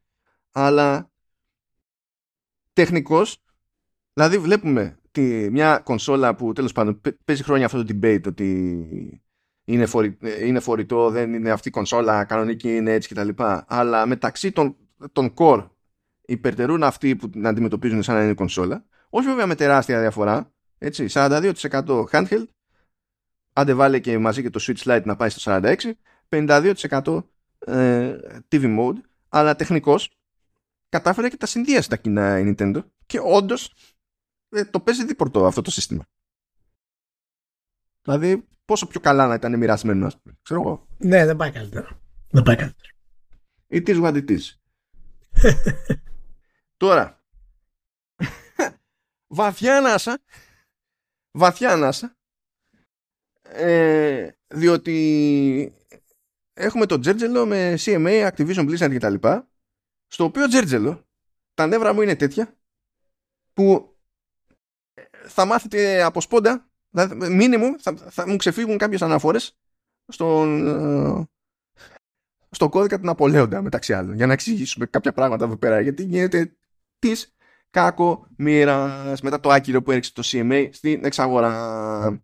Αλλά ένα γρήγορο διάλειμμα για, για το χορηγό μας, τη LIP και μετά πραγματικά θα ξεπατωθούμε. Δεν υπάρχει σωτηρία εδώ πέρα, είναι απολύτως χαμός. Κενό. Έχουν κλείσει οι άνθρωποι τα 16 χρόνια. Είναι ένα μάτσο από nerds. Τα έχουμε πει πολλά και αλλά δεν κουραζόμαστε ποτέ, διότι έχουμε αυτό το κόμπλεξ ακόμη που μας κάνει λίγο εντύπωση όταν πετυχαίνουν στη ζωή nerds. Εμείς εμείς μεγαλώσαμε θεωρώντας ότι όλες οι πιθανότητες είναι εναντίον. Δεν ξέρω αν είχες διαφορετική εμπειρία στα παιδικά σου χρόνια ή αν όντως ήταν κοντά στη, σε λογική Stranger Things αλλά χωρίς όλο το, το φανταστικό της υπόθεσης. Μάλλον αυτό. Ναι. Αυτό, ναι. Okay, οπότε μας το παίρνουμε λίγο πατριωτικά. Είναι σαν να το ναι, ζούμε κι εμείς από σπόντα λίγο. Κάποιος διάλογο nerd πρέπει να πετυχαίνει από εδώ και από εκεί και να μην είναι μόνο το, το Bill Gates που τέλος πάντων θα σου ψυχή του και αυτού. Αλλά anyway, creative agency, creative agency, creative studio, συγγνώμη, συγγνώμη, creative studio. Οπότε τα πάντα όλα, 3D engines, web technologies, μπλέκει με, με metaverse, το, το, ορθόδοξο που έχει την ιδέα του Zuckerberg, τέλος πάντων, δεν και καλά, που ε, δεν ξέρω αν παρατήρησε ηλία. Από εκεί που έλεγε ο Zuckerberg Metaverse, Metaverse, Metaverse, Metaverse, Metaverse είναι ε, φέτος ξεκάθαρα το focus της εταιρείας είναι το AI. Γιατί πάνω απ' όλα υπάρχει πλάνο. Το AI στο Metaverse. Ε, ναι, είναι, υπάρχει, υπάρχει πλάνο. Υπάρχει πλάνο. Ε, τρέχει παράλληλα project, ρε Ναι, ναι, είναι. Κάποιο, κάποιο θα πετύχει. Γιατί έτσι όπως θα μπεις σε ένα μπακάλικο ρε παιδί μου, έστω ότι βρήκες μπακάλικο. Έτσι. Ε, υπάρχει ένα ράφι με Metaverse, θα υπάρχει ένα ράφι με, με AI. Τα βάζεις και τα δύο στο, στο ύψος έτσι, της ματιάς και έχουν ανάλογη προτεραιότητα. Έτσι πηγαίνει και ο, και ο Zuckerberg. Τι να, τι να γίνει. Ευτυχώς δεν πηγαίνει έτσι. η, η Leap, ευτυχώς για όλους.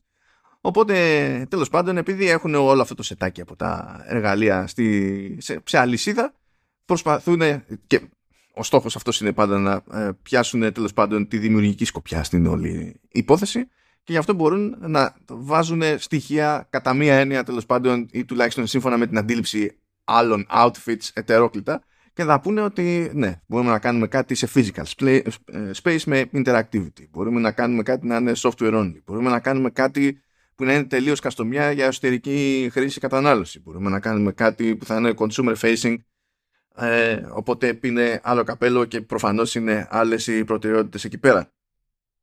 Μπορεί να μην έχετε ε, ακόμα εικόνα για το τι σας βολεύει να κάνετε, θα βοηθήσουμε εμείς να βρούμε το κατάλληλο. Όσο θα περιμένετε να καταλήξουμε εμείς την ιδέα που δεν σας ήρθε, μπορείτε να χαζέψετε τη συλλογή μας από φιγούρες Warhammer. Μπορείτε να κάνετε, δεν υπάρχει πρόβλημα, δηλαδή κέφι να υπάρχει, καλή διάθεση και όλο το υπόλοιπο είναι, είναι, είναι κομπλέ. Είναι κομπλέ. Γι' αυτό είμαστε εδώ, γι' αυτό τα πηγαίνουμε καλά με τη, με τη LIP και τους έχουμε εδώ να μας στηρίζουν τόσο καιρό. Στάθερα τους ευχαριστούμε για άλλη μια φορά. Και καλή ανάσταση να πούμε και στους ίδιους βασικά.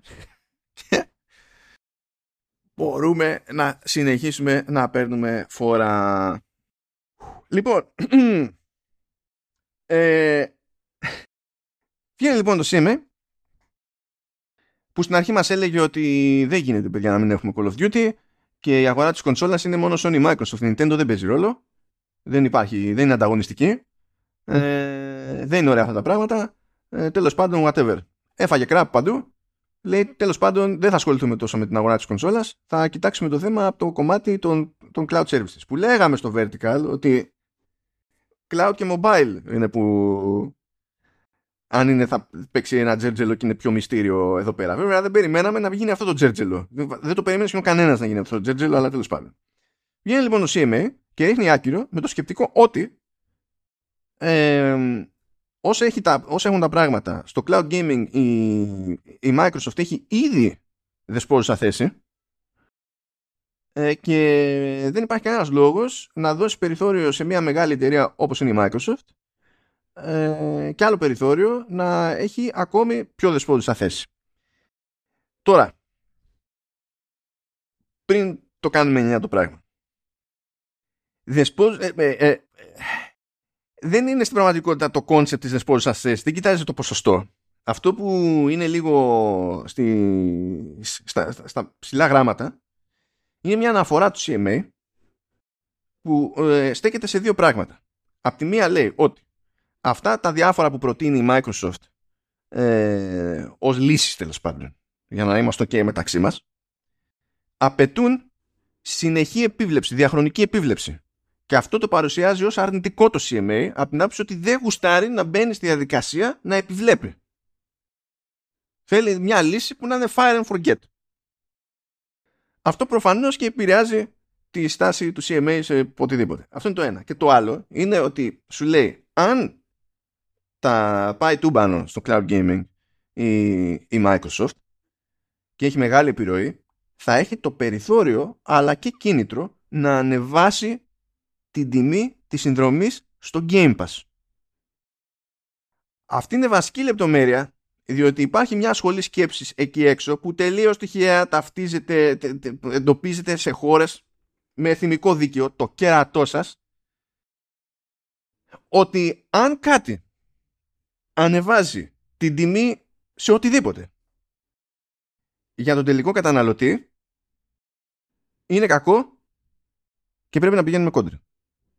Τώρα προφανώς, προφανώς καμία άνοδος τιμής δεν είναι ευχάριστη για τον τελικό καταναλωτή. Δεν είναι αυτό το debate, αλλά άλλο το ρυθμίζω την τιμή του νερού, άλλο ρυθμίζω την τιμή του Game Pass. Υπάρχει τεράστια απόσταση μεταξύ των δύο. Αλλά εκεί είναι το πολύ το τζέρτζελο. Μαζί με το υπόλοιπο τζέρτζελο βέβαια που ε, ε, πηγαίνει πακέτο με debate cloud, cloud gaming. Τι είναι cloud gaming? Αυτή τη στιγμή που λέμε τώρα, τι, τι ακριβώς είναι cloud gaming; Για την Microsoft είναι add-on, είναι ένα πράγμα, ένα benefit στο Game Pass. Πλέον και για τη Sony είναι ένα benefit στο Game Pass. Το GeForce Now είναι μια υπηρεσία που βασίζεται στην ιδέα ότι έχεις αγοράσει παιχνίδια στο Steam. Στην περίπτωση Luna ή αν θα λέγαμε ξέρω εγώ για Stadia που πάει αυτό μας άφησε είναι τελείως άλλο πράγμα, τρέχει κάπου άλλο το παιχνίδι. Στην περίπτωση της Ubisoft ας πούμε είναι ο μεσάζοντας που επιτρέπει να βγαίνουν κάποια παιχνίδια ας το πούμε βγαίνουν στο Switch που στην πραγματικότητα ε, τρέχουν στο cloud και εσύ απλά βλέπεις το, βλέπεις το βίντεο και στέλνεις εντολές κτλ. Υπάρχουν πλατφόρμες συνδρομητικές όπως είναι η Enware με την οποία έκανε συμφωνία σήμερα 28 Απριλίου μετά το άκυρο που έφαγε από το CMA η Microsoft που έχει δραστηριότητα στη Λατινική Αμερική και τη Δυτική Ευρώπη και έδρα στην Ισπανία.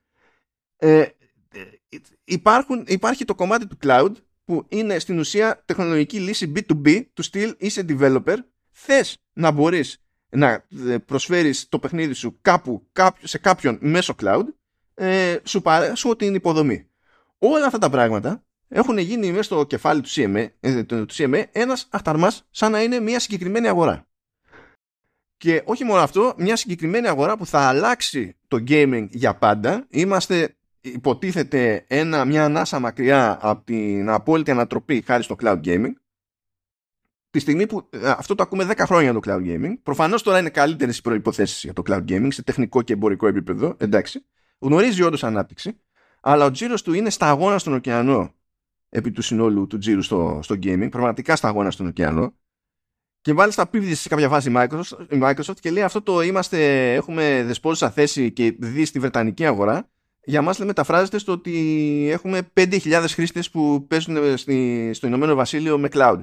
στο, στο, 5.000 χρήστες. Αυτό 5.000 χρήστες είναι rounding error για τη Microsoft. Τι τους έχει, τι δεν τους έχει, είναι το αυτό για, τη, για την περίπτωση. Και με όλη αυτή την ιστορία λοιπόν και χρεώνοντας τη Microsoft κάτι αδιανόητα πράγματα του στυλ ότι εξακολουθεί να είναι πλεονέκτημα το ότι έχει το Azure. Ενώ το, το cloud gaming της Microsoft τρέχει σε Xbox hardware και όχι στο Azure. Επίσης το Azure διατίθεται σε τρίτους. Επίσης τα περισσότερα παιχνίδια που τρέχουν στο ρημάδι το cloud, στο, στο gaming, τρέχουν στο Google Cloud. Δεν τρέχουν ούτε στο Azure, ούτε στην, στο, στα Amazon Web Services. Που η Amazon είναι η πρώτη σε αυτό το χώρο γενικά σε αυτή την κατηγορία του, των cloud services. Δεν βγάζει νόημα όλο αυτό. Είναι, είναι παράνοια και βασίζεται στην ιδέα ότι επειδή εγώ φαντάζομαι ως EMA ότι αυτή η αγορά μπορεί να μεγαλώσει πολύ και να γίνει πολύ σημαντική στο μέλλον ε, θα σε μπλοκάρω τώρα για να αποφύγω αυτό το θεωρητικό σενάριο. Και αυτό το σκεπτικό είναι ένα αντικείμενο συζήτησης από μόνο του διότι όταν έρχεσαι να ρυθμίσεις μια αγορά είναι τελείως άλλη φιλοσοφία. Αφήνω την αγορά που υποτίθεται ελεύθερη αγορά. Μας αρέσει, δεν μας αρέσει, η λογική είναι αυτή και μιλάμε για την Αγγλία που είναι και κλασικό το προπήγιο καπιταλιστικό.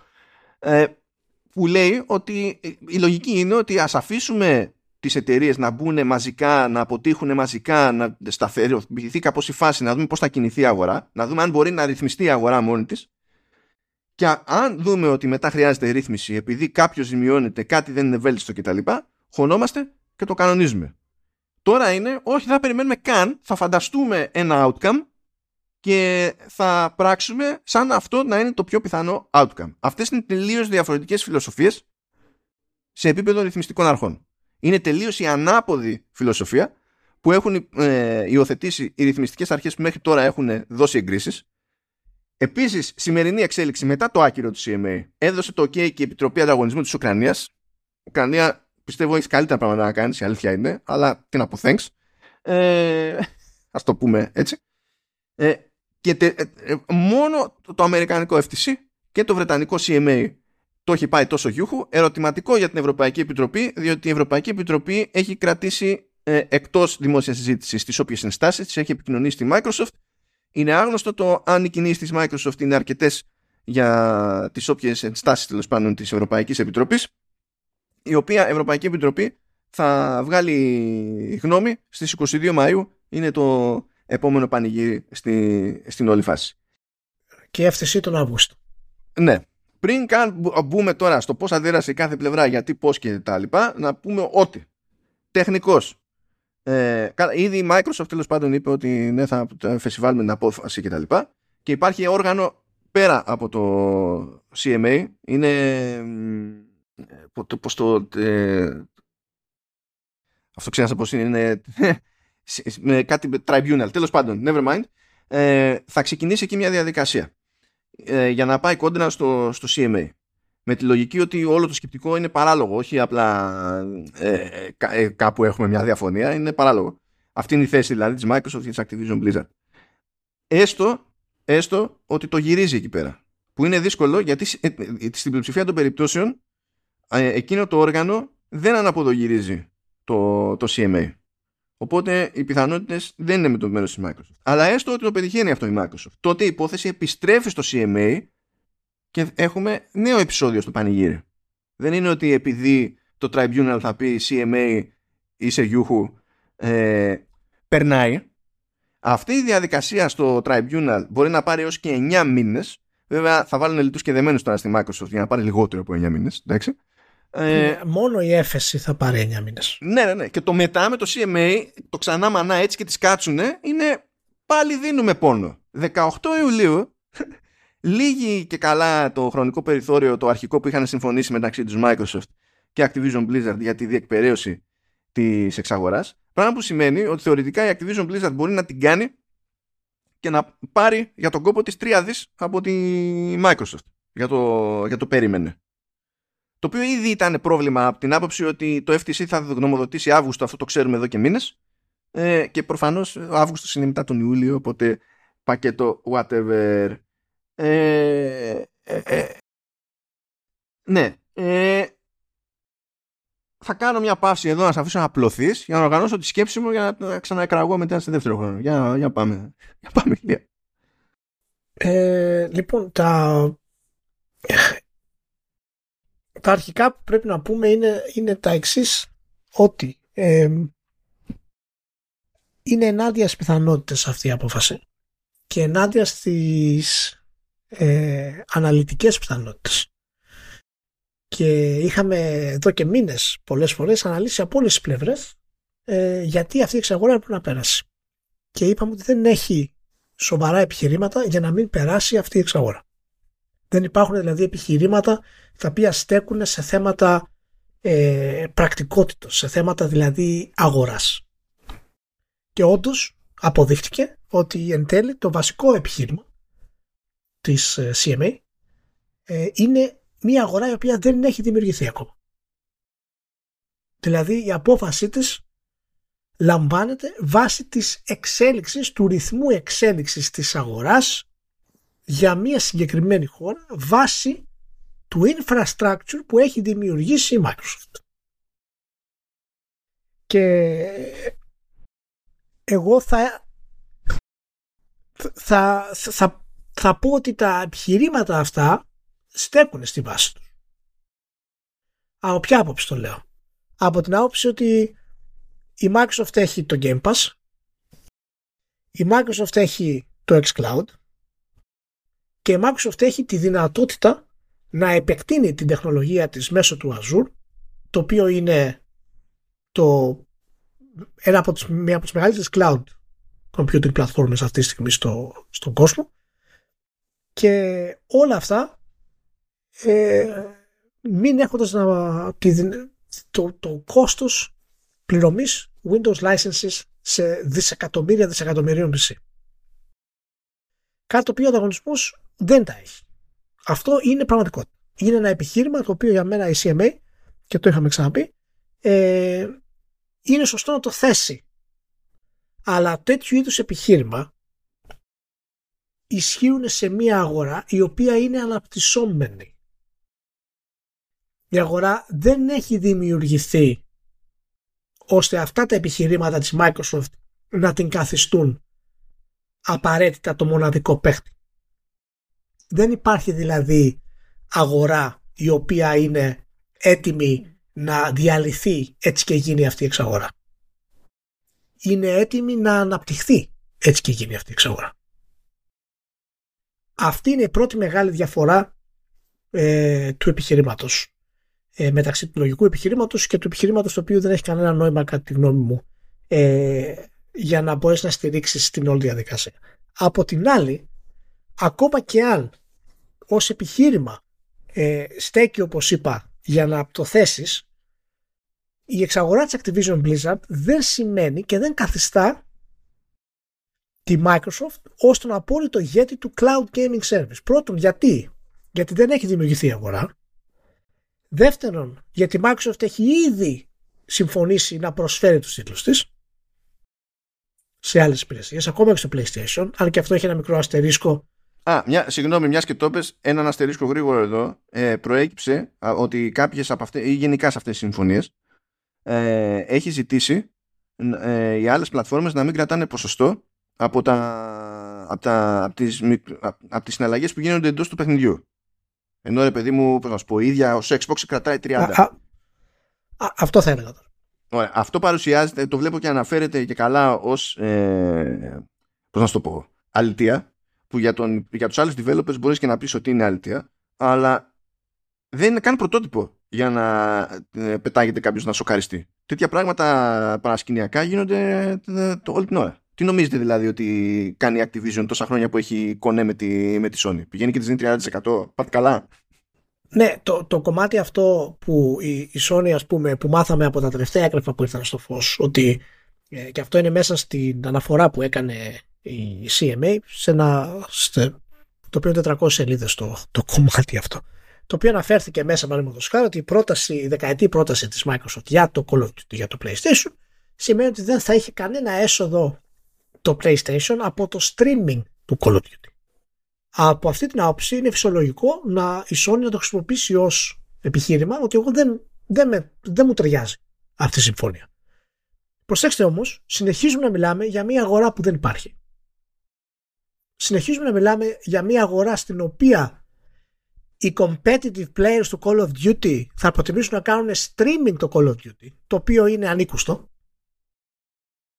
Και μιλάμε για μια αγορά η οποία ίσως σε 10 χρόνια να έχει τέτοια ανάπτυξη ώστε να έχουμε ίντερνετ ικανό να μειώσει εντελώς το lag σε παραπάνω από δύο-τρεις χώρες. Ούτε, ούτε η Αμερική ίδια δεν έχει τρομερό ίντερνετ ε, σε όλη την έκβασή της. Λοιπόν, η, η αγορά του cloud gaming το οποίο θα έχει άνοδο, έχει τριπλασιαστεί το ποσοστό των παιχτών παραδείγματος χάρη στην Αγγλία. Αυτό σημαίνει ότι οι παίχτες έχουν φτάσει στους 500.000 για τόσο μικρά νούμερα μιλάμε μετά από τριπλασιασμό των τελευταίων τριών χρόνων. Οπότε και σε βάθος χρόνου ακόμα η στάση της CMA ε, είναι κάτι το οποίο δεν βγάζει νόημα με τα επιχειρήματά της σε βάθος χρόνου. Βγάζει νόημα μόνο ως λογική ότι φοβάμαι μήπως με την δυνατότητα που έχει η Microsoft δημιουργήσει πρόβλημα σε μια αγορά η οποία ακόμα δεν έχει δημιουργηθεί. Ναι, μπράβο. Γι' αυτό είσαι CMA και έχεις το δικαίωμα λοιπόν όταν δημιουργηθεί πρόβλημα να κάνεις παρέμβαση. Θα μου πεις άλλο το κάνω παρέμβαση τότε και άλλο το εμποδίζω τώρα να γίνει εξαγορά ή όχι. Ναι. Υπό αυτή την έννοια, υπό αυτή την έννοια τα επιχειρήματά της θα, θα λειτουργούσαν σωστά εάν δεχότανε να αλλάξει η Microsoft πολλούς όρους των συμφωνιών της. Το οποίο η Microsoft το έχει κάνει και προσπαθεί να το κάνει ακόμα περισσότερο αυτό το κομμάτι. Λοιπόν, ε, εφόσον όμως η CMA δεν το κάνει αυτό παίρνει στην ουσία μία απόφαση η οποία βασίζεται σε τωρινά δεδομένα τα οποία δεν αντιπροσωπεύουν μία αγορά γιατί η αγορά δεν έχει δημιουργηθεί ακόμα. Δεν έχει καταφέρει καν το ίδιο το CMA να την ορίσει με τρόπο συγκεκριμένο. Αυτό από μόνο του είναι δείγμα της ναι, παραλογισμού. Γιατί δεν, γιατί δεν υπάρχει. Δεν μπορείς να παίρνεις απόφαση βάσει δικτών. Από την άλλη, ε, θα έπρεπε για μένα η CMA να πει ότι κοιτάξτε να δείτε εμείς έχουμε αυτό το πρόβλημα γιατί η Microsoft είναι σε μια πολύ ειδική θέση και είναι σωστό. Οπότε να κάτσουμε κάτω στο τραπέζι ακόμα περισσότερο για να βρούμε μια εναλλακτική λύση. Γι' αυτό πιστεύω ότι από θέμα και γι' αυτό πολύ η πλειοψηφία των αναλυτών έχει πάθει ένα μικρό σοκ για το πώς έχει εξελιχθεί η όλη διαδικασία. Είναι, φαίνεται πάρα πολύ ως μία από τις κλασικές βρετανικές εξάψεις και εξάρσεις που δεν έχουν ουσιαστικό νόημα παρά μόνο για να δείξουν ότι είναι Βρετανοί και ότι διαφέρουν στην ουσία από τους υπόλοιπους. Γιατί δεν βλέπουμε σημαντικούς κινδύνους ε, στην, ε, στην εξέλιξη αυτής της cloud gaming αγοράς το οποίο δεν ξέρουμε πραγματικά εάν θα φτάσει στα επίπεδα που όλοι λένε ότι θα φτάσει. Από την άλλη να πούμε το εξής. Το cloud gaming θα έρθει και το cloud gaming θα, θα μείνει βασικό στη βιομηχανία του gaming και η εταιρεία που θα το πετύχει έχει δυνατότητα να, να, δια, να αλλάξει όλη τη βιομηχανία του game. Αλλά πρέπει να είμαστε πολύ συγκεκριμένοι για το είναι, ποιος είναι ο στόχος. Το cloud gaming δεν είναι για τους gamers, για εμάς. Δεν είναι για τους hardcore gamers, όπου θέλουν τις καλύτερες αναλύσεις και αγοράζουν ακριβές τηλεοράσεις για να μην έχουν artifacts. Αγοράζουν εξαιρετικά χειριστήρια, πολύ δυνατά PC για να παίζουν παιχνίδια τους. Το cloud gaming είναι όπως λέμε το Netflix. Έχει να κάνει με το μέσο θεατή. Με το μέσο παίκτη που θέλει να μπει να παίξει ένα παιχνίδι και δεν τον ενδιαφέρουν πολλά από αυτά τα πράγματα. Το online όταν ξεκίνησε ήταν πάρα πολύ νωρίς, δεν υπήρχε αρκετό bandwidth. Η Gakai αγοράστηκε από τη Sony, ποτέ δεν χρησιμοποιήθηκε, αλλά το infrastructure της έδωσε να το χρησιμοποιήσει στο PlayStation ε, Plus. Καλά, η τεχνικός υπήρχε το PlayStation Now, αλλά δεν ήταν υπηρεσία αυτή το να με εκτόπισμα. Όχι. Δηλαδή. Ακριβώς. Ακριβώς. Έχουμε ύστερα, μετά από αυτό τη Sony, έχουμε για το, τη GeForce Now, η οποία είναι ούτως ή άλλως περιορισμένη υπηρεσία. Άρα δεν είναι μεγάλος παίχτης. Το Luna δεν έχει παιχνίδια και το Stadia έκλεισε. Όλη αυτή η σειρά έχει λειτουργήσει αρνητικά για την εξαγορά της Microsoft. Γιατί την έχει βάλει στην ουσία να είναι μοναδικός παίχτης. Και αυτό ε, χτυπάει πολύ άσχημα στα αυτιά της ε, της CMA. Και όπως είπες και εσύ, ε, η, θα πάρει 9 μήνες με ένα χρόνο μέχρι να γίνει όλη αυτή η έφεση και να επιστρέψει πάνω στο CMA.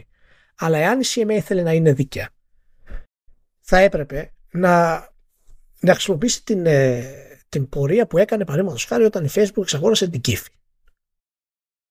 Και είστε κατόπιν εορτής η CMA και είπε ότι εδώ υπάρχουν μέτρα και σταθμά τα οποία είναι προβληματικά για τον ανταγωνισμό των αγορών. Και αναγκάστηκε εν τέλει η ΜΕΤΑ να πουλήσει την τη Λοιπόν, τι θέλω να πω με όλα αυτά; Θέλω να πω ότι βάσει των επιχειρημάτων της CMA είχε λύσεις για να εξακολουθήσει να μιλάει και να είναι στο τραπέζι με τη Microsoft ακόμα έχοντας και σαν όρο ότι εάν όντως υπάρχει κάποιο πρόβλημα να επιστρέψει και να επαναξετάσει την εξαγορά. Γι' αυτό στις διάφορες προσαρμογές και παρεμβάσεις που μπορούν να γίνουν είναι τα λεγόμενα behavioral remedies, που είναι αυτό που επιχειρεί να κάνει η Microsoft με τις διάφορες συμφωνίες. Δηλαδή, δεσμεύεται να κάνει κάποια πράγματα διατηρώντας τη μορφή που έχει η ίδια. Και υπάρχουν και τα λεγόμενα structural remedies, που είναι σαν γι' αυτό, που ανάγκασε την Meta να πουλήσει την Kifi που είχε αγοράσει ή αντίστοιχα πριν από τόσα χρόνια που αναγκάστηκαν να ξεχωρίσουν προσωρινά κάποια τμήματα της Microsoft κτλ. Έχει ο ρυθμιστής περιθώριο να κάνει πράγματα. Άμα κόπτεται. Αυτό ακριβώς θέλω να πω. Και γι' αυτό ακριβώς λοιπόν ότι συνολικά το να με αυτά τα επιχειρήματα να κόψεις την εξαγορά ε, δεν στέκουν. Και δεν έστεκαν εδώ και καιρό.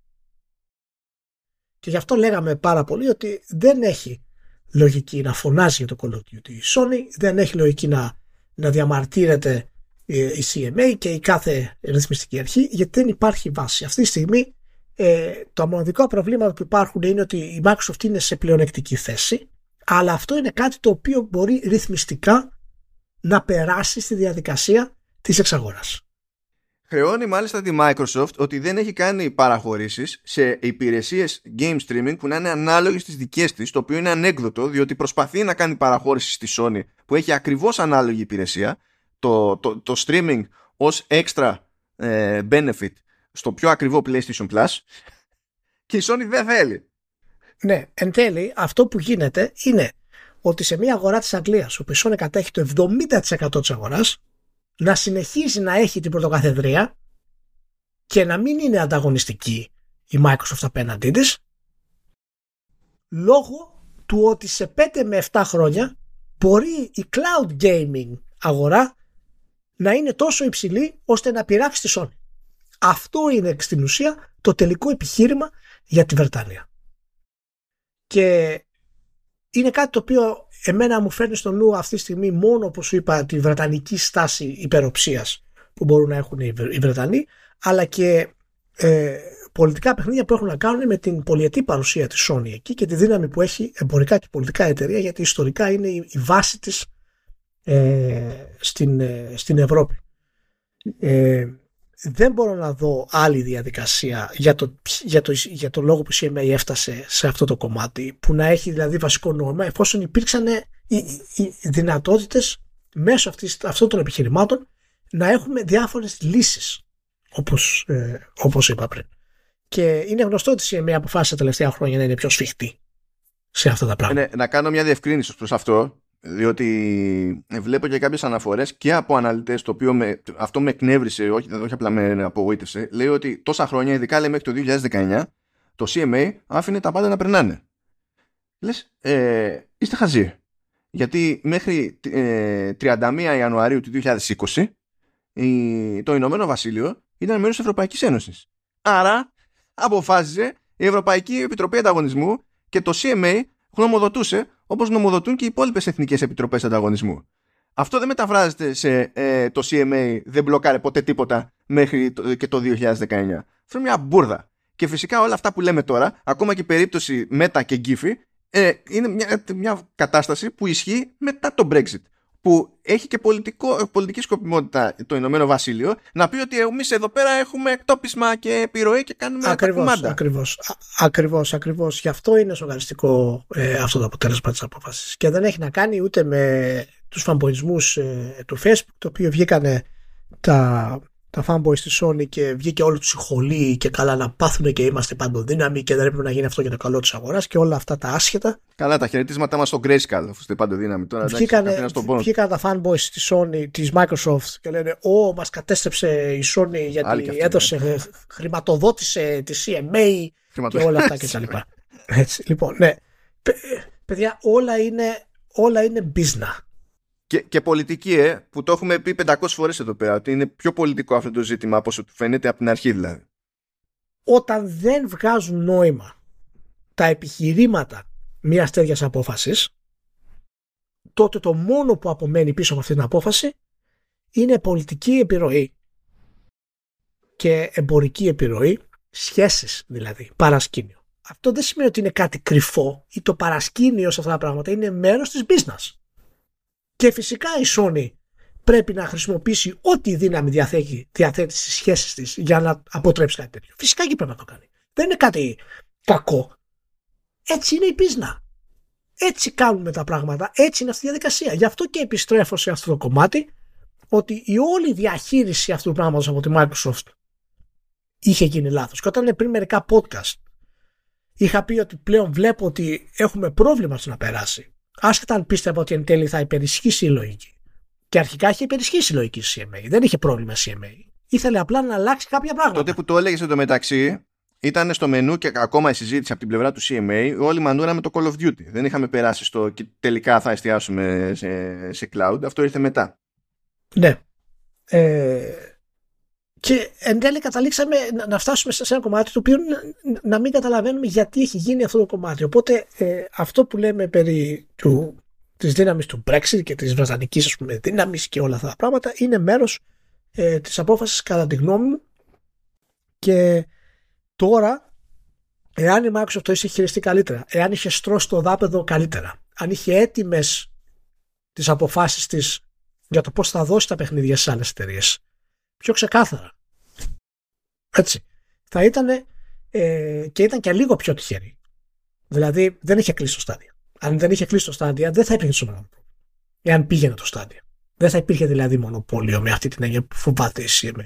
Ναι, εντάξει, το Stadia δεν έκλεισε επειδή το έπνιξε η Microsoft. Το έκλεισε ναι, επειδή ναι, ναρκωτικά η Google, ας πούμε. Ε, ναι, μα αυτό, γι' αυτό λέτε και θέμα τύχης σε αυτό το κομμάτι. Είναι σαν να λέμε σκέψη παραδείγματο χάρη αν η Disney ήθελε να ανοίξει το Disney Plus αφού είχε αγοράσει το 20th Century Fox. θα, θα υπήρχε πρόβλημα. Δεν, δεν, δεν θα μπορούσε να γίνει η αγορά αυτή. Παρ' όλα αυτά έγινε αργότερα. Οπότε είναι και θέμα τύχης αυτό το πράγμα. Αλλά εμένα μου κάνει εντύπωση και εκεί είναι που έχω σοκαριστεί τους τελευταίους μήνες που έχουμε μιλήσει με αυτό το κομμάτι. Γιατί στην αρχή πίστευα ότι το πλάνο αυτό της Microsoft είχε, ήταν οργανωμένο, γιατί μιλάμε για τη μεγαλύτερη εξαγορά όλων των εποχών στην πορεία φάνηκε ότι είχε κάποια προβλήματα που όλες οι εξαγορές έχουν. OK, okay, δεν υπάρχει κάποιο πρόβλημα. Αλλά μετά λεμάνο άρχισε να φαίνεται ότι δεν υπάρχει ιδιαίτερο πλάνο. Τρέχανε πανικόβητοι να βγάλουν δηλώσεις για το ένα Call of Duty, για την εταιρεία, για από εδώ, από εκεί. Ε, να κρύψουν ας πούμε τις πωλήσεις τους, να πούνε ότι δεν είμαστε μεγάλη δύναμη. Όλα και ήταν τελείως ένας παροξυσμός εγώ δεν νομίζω ότι περίμεναν αυτό που παθαίνουν από CMA και FTC σε επίπεδο συζήτησης. Δηλαδή, το, το ξαναλέγαμε και εδώ ότι δεν ξυπνάς ως Microsoft και θεωρείς ότι θα σου πει κάποιος με straight face η αγορά της κονσόλας είναι οτιδήποτε εκτός από την Nintendo. Δεν, δεν, δεν ξεκινάει. Ναι, αλλά, ναι, αλλά πρέπει να το έχεις προβλέψει μάλλον. Σε αυτό το επίπεδο πρέπει να το έχεις προβλέψει ακόμα και αυτό. Δηλαδή, γι' αυτό αυτοί οι άνθρωποι πληρώνονται, αυτά τα χρήματα πληρώνονται και γι' αυτό είναι υπεύθυνοι αυτών των διαδικασιών. Πρέπει να έχεις προβλέψει όλες τις δυνατότητες. Γιατί μετά δεν ξέρεις τι πρόκειται να γίνει. Και όντως είδαμε πλέον λοιπόν ότι ακόμα και η αρχική απόφαση CMA που ήθελε απλά διευκρινήσεις και νέα μέτρα για να αφήσει να περάσει την εξαγορά, γύρισε τελείως στον άποδο. Και τώρα, ε, μέσα σε όλο αυτό το αχταρμά, η Microsoft έχει πολύ δυνατό πρόβλημα. Πλέον. Έχει πολύ σημαντικό πρόβλημα για την ε, διαχείριση του Game Pass. Πρώτα απ' όλα να πούμε, να πούμε ποια είναι τέτοιο πριν πιάσουμε στη μεγάλη εικόνα. Να πούμε ότι τουλάχιστον ε, η Activision έβγαλε αφρούς. Ε, βγήκε οπουδήποτε ας πούμε και όχι απλά λέει ότι όλη η φάση αυτή με CMA είναι, είναι παραλογισμός και ότι προφανώς θα πάνε κόντρα και θα συνεχίσουν την προσπάθεια και το ίδιο λέει και η Microsoft αλλά ε, ανεβάσαν ακόμα περισσότερο τόνους ε, λέγοντας ότι αυτό είναι, είναι ζημιά για το, γενικότερα για τη, για τη Βρετανική αγορά. Και μέχρι και ο Brad Smith που είναι λίγο πιο ήπιος δεν απαντάει όπως απαντάει ο Kotick ο Brad Smith είναι ο πρόεδρος της, της Microsoft. Ε, λέει ότι στα χρόνια μας λέει που έχουμε δραστηριότητα ως Microsoft στη, στη Βρετανική αγορά αυτή λέει για, για μας είναι η πιο σκοτεινή μέρα που, που έχει παίξει. Από την άποψη ότι ε, αν αυτή είναι η στάση και το η λογική και το επίπεδο του διαλόγου που μπορεί να περιμένει κάποιος για το CM, ε, από CMA γιατί μια μεγάλη επιχείρηση να ανοίξει έδρα στο, ε, στη Μεγάλη Βρετανία στο Ηνωμένο Βασίλειο και να μην ανοίξει κάποια άλλη ευρωπαϊκή χώρα; Γιατί κάποιος ε, μικρός να ανοίξει μια εταιρεία με έδρα στο Ηνωμένο Βασίλειο, με την ελπίδα να την πουλήσει παρακάτω, ας πούμε, και να του πάει κάποιος κόντρα στην εξαγορά από κάποιον μεγάλο, με τέτοιο σκεπτικό; Ε, να πούμε ότι η, η αντίδραση της Microsoft τώρα πρέπει να αυτή τη στιγμή πρέπει δηλαδή να φτάσουμε να κινηθούν τα νήματα του, του CEO κανονικά. Δηλαδή πρέπει αυτή τη στιγμή ο Νατέλα να, να παίξει ενεργό ρόλο στην... Ε... Θυμάσαι που λέγαμε για το lobbying για, το, για, τις για, τη, για την Ιαπωνία; Τώρα έχουν πάρει φωτιά, ε. Δηλαδή, ε, σαν να το βλέπω. Ναι, ναι, τώρα δεν, είναι, δεν υπάρχει άλλη επιλογή. Πρέπει ο ίδιος ο Νατέλα ε, να εμφανιστεί και να χρησιμοποιήσει τη δύναμή του ε, γιατί αλλιώς ε, ακριβώς επειδή η CMA ιστορικά δεν δέχεται τις εφέσεις, δεν είναι επιτυχημένες οι εφέσεις, αυτό δεν σημαίνει ότι δεν θα είναι επιτυχημένοι, αλλά ιστορικά δεν τις δέχεται και δεδομένου και του πολιτικού κλίματος που δημιουργείται αυτή τη στιγμή και υπάρχει αρκετή, αρκετός εκνευρισμός μεταξύ της εταιρείας και της, ε, και της Βρετανικής κυβέρνησης ε, και της CMA, ε, δεν είμαι ιδιαίτερα αισιόδοξος αυτή τη στιγμή. Ακόμα πιστεύω ότι υπάρχει πιθανότητα να περάσει η, η εξαγορά γιατί πιστεύω ότι η έφεση ε, της Microsoft έχει δύναμη να δημιουργήσει ε, νέες συνθήκες.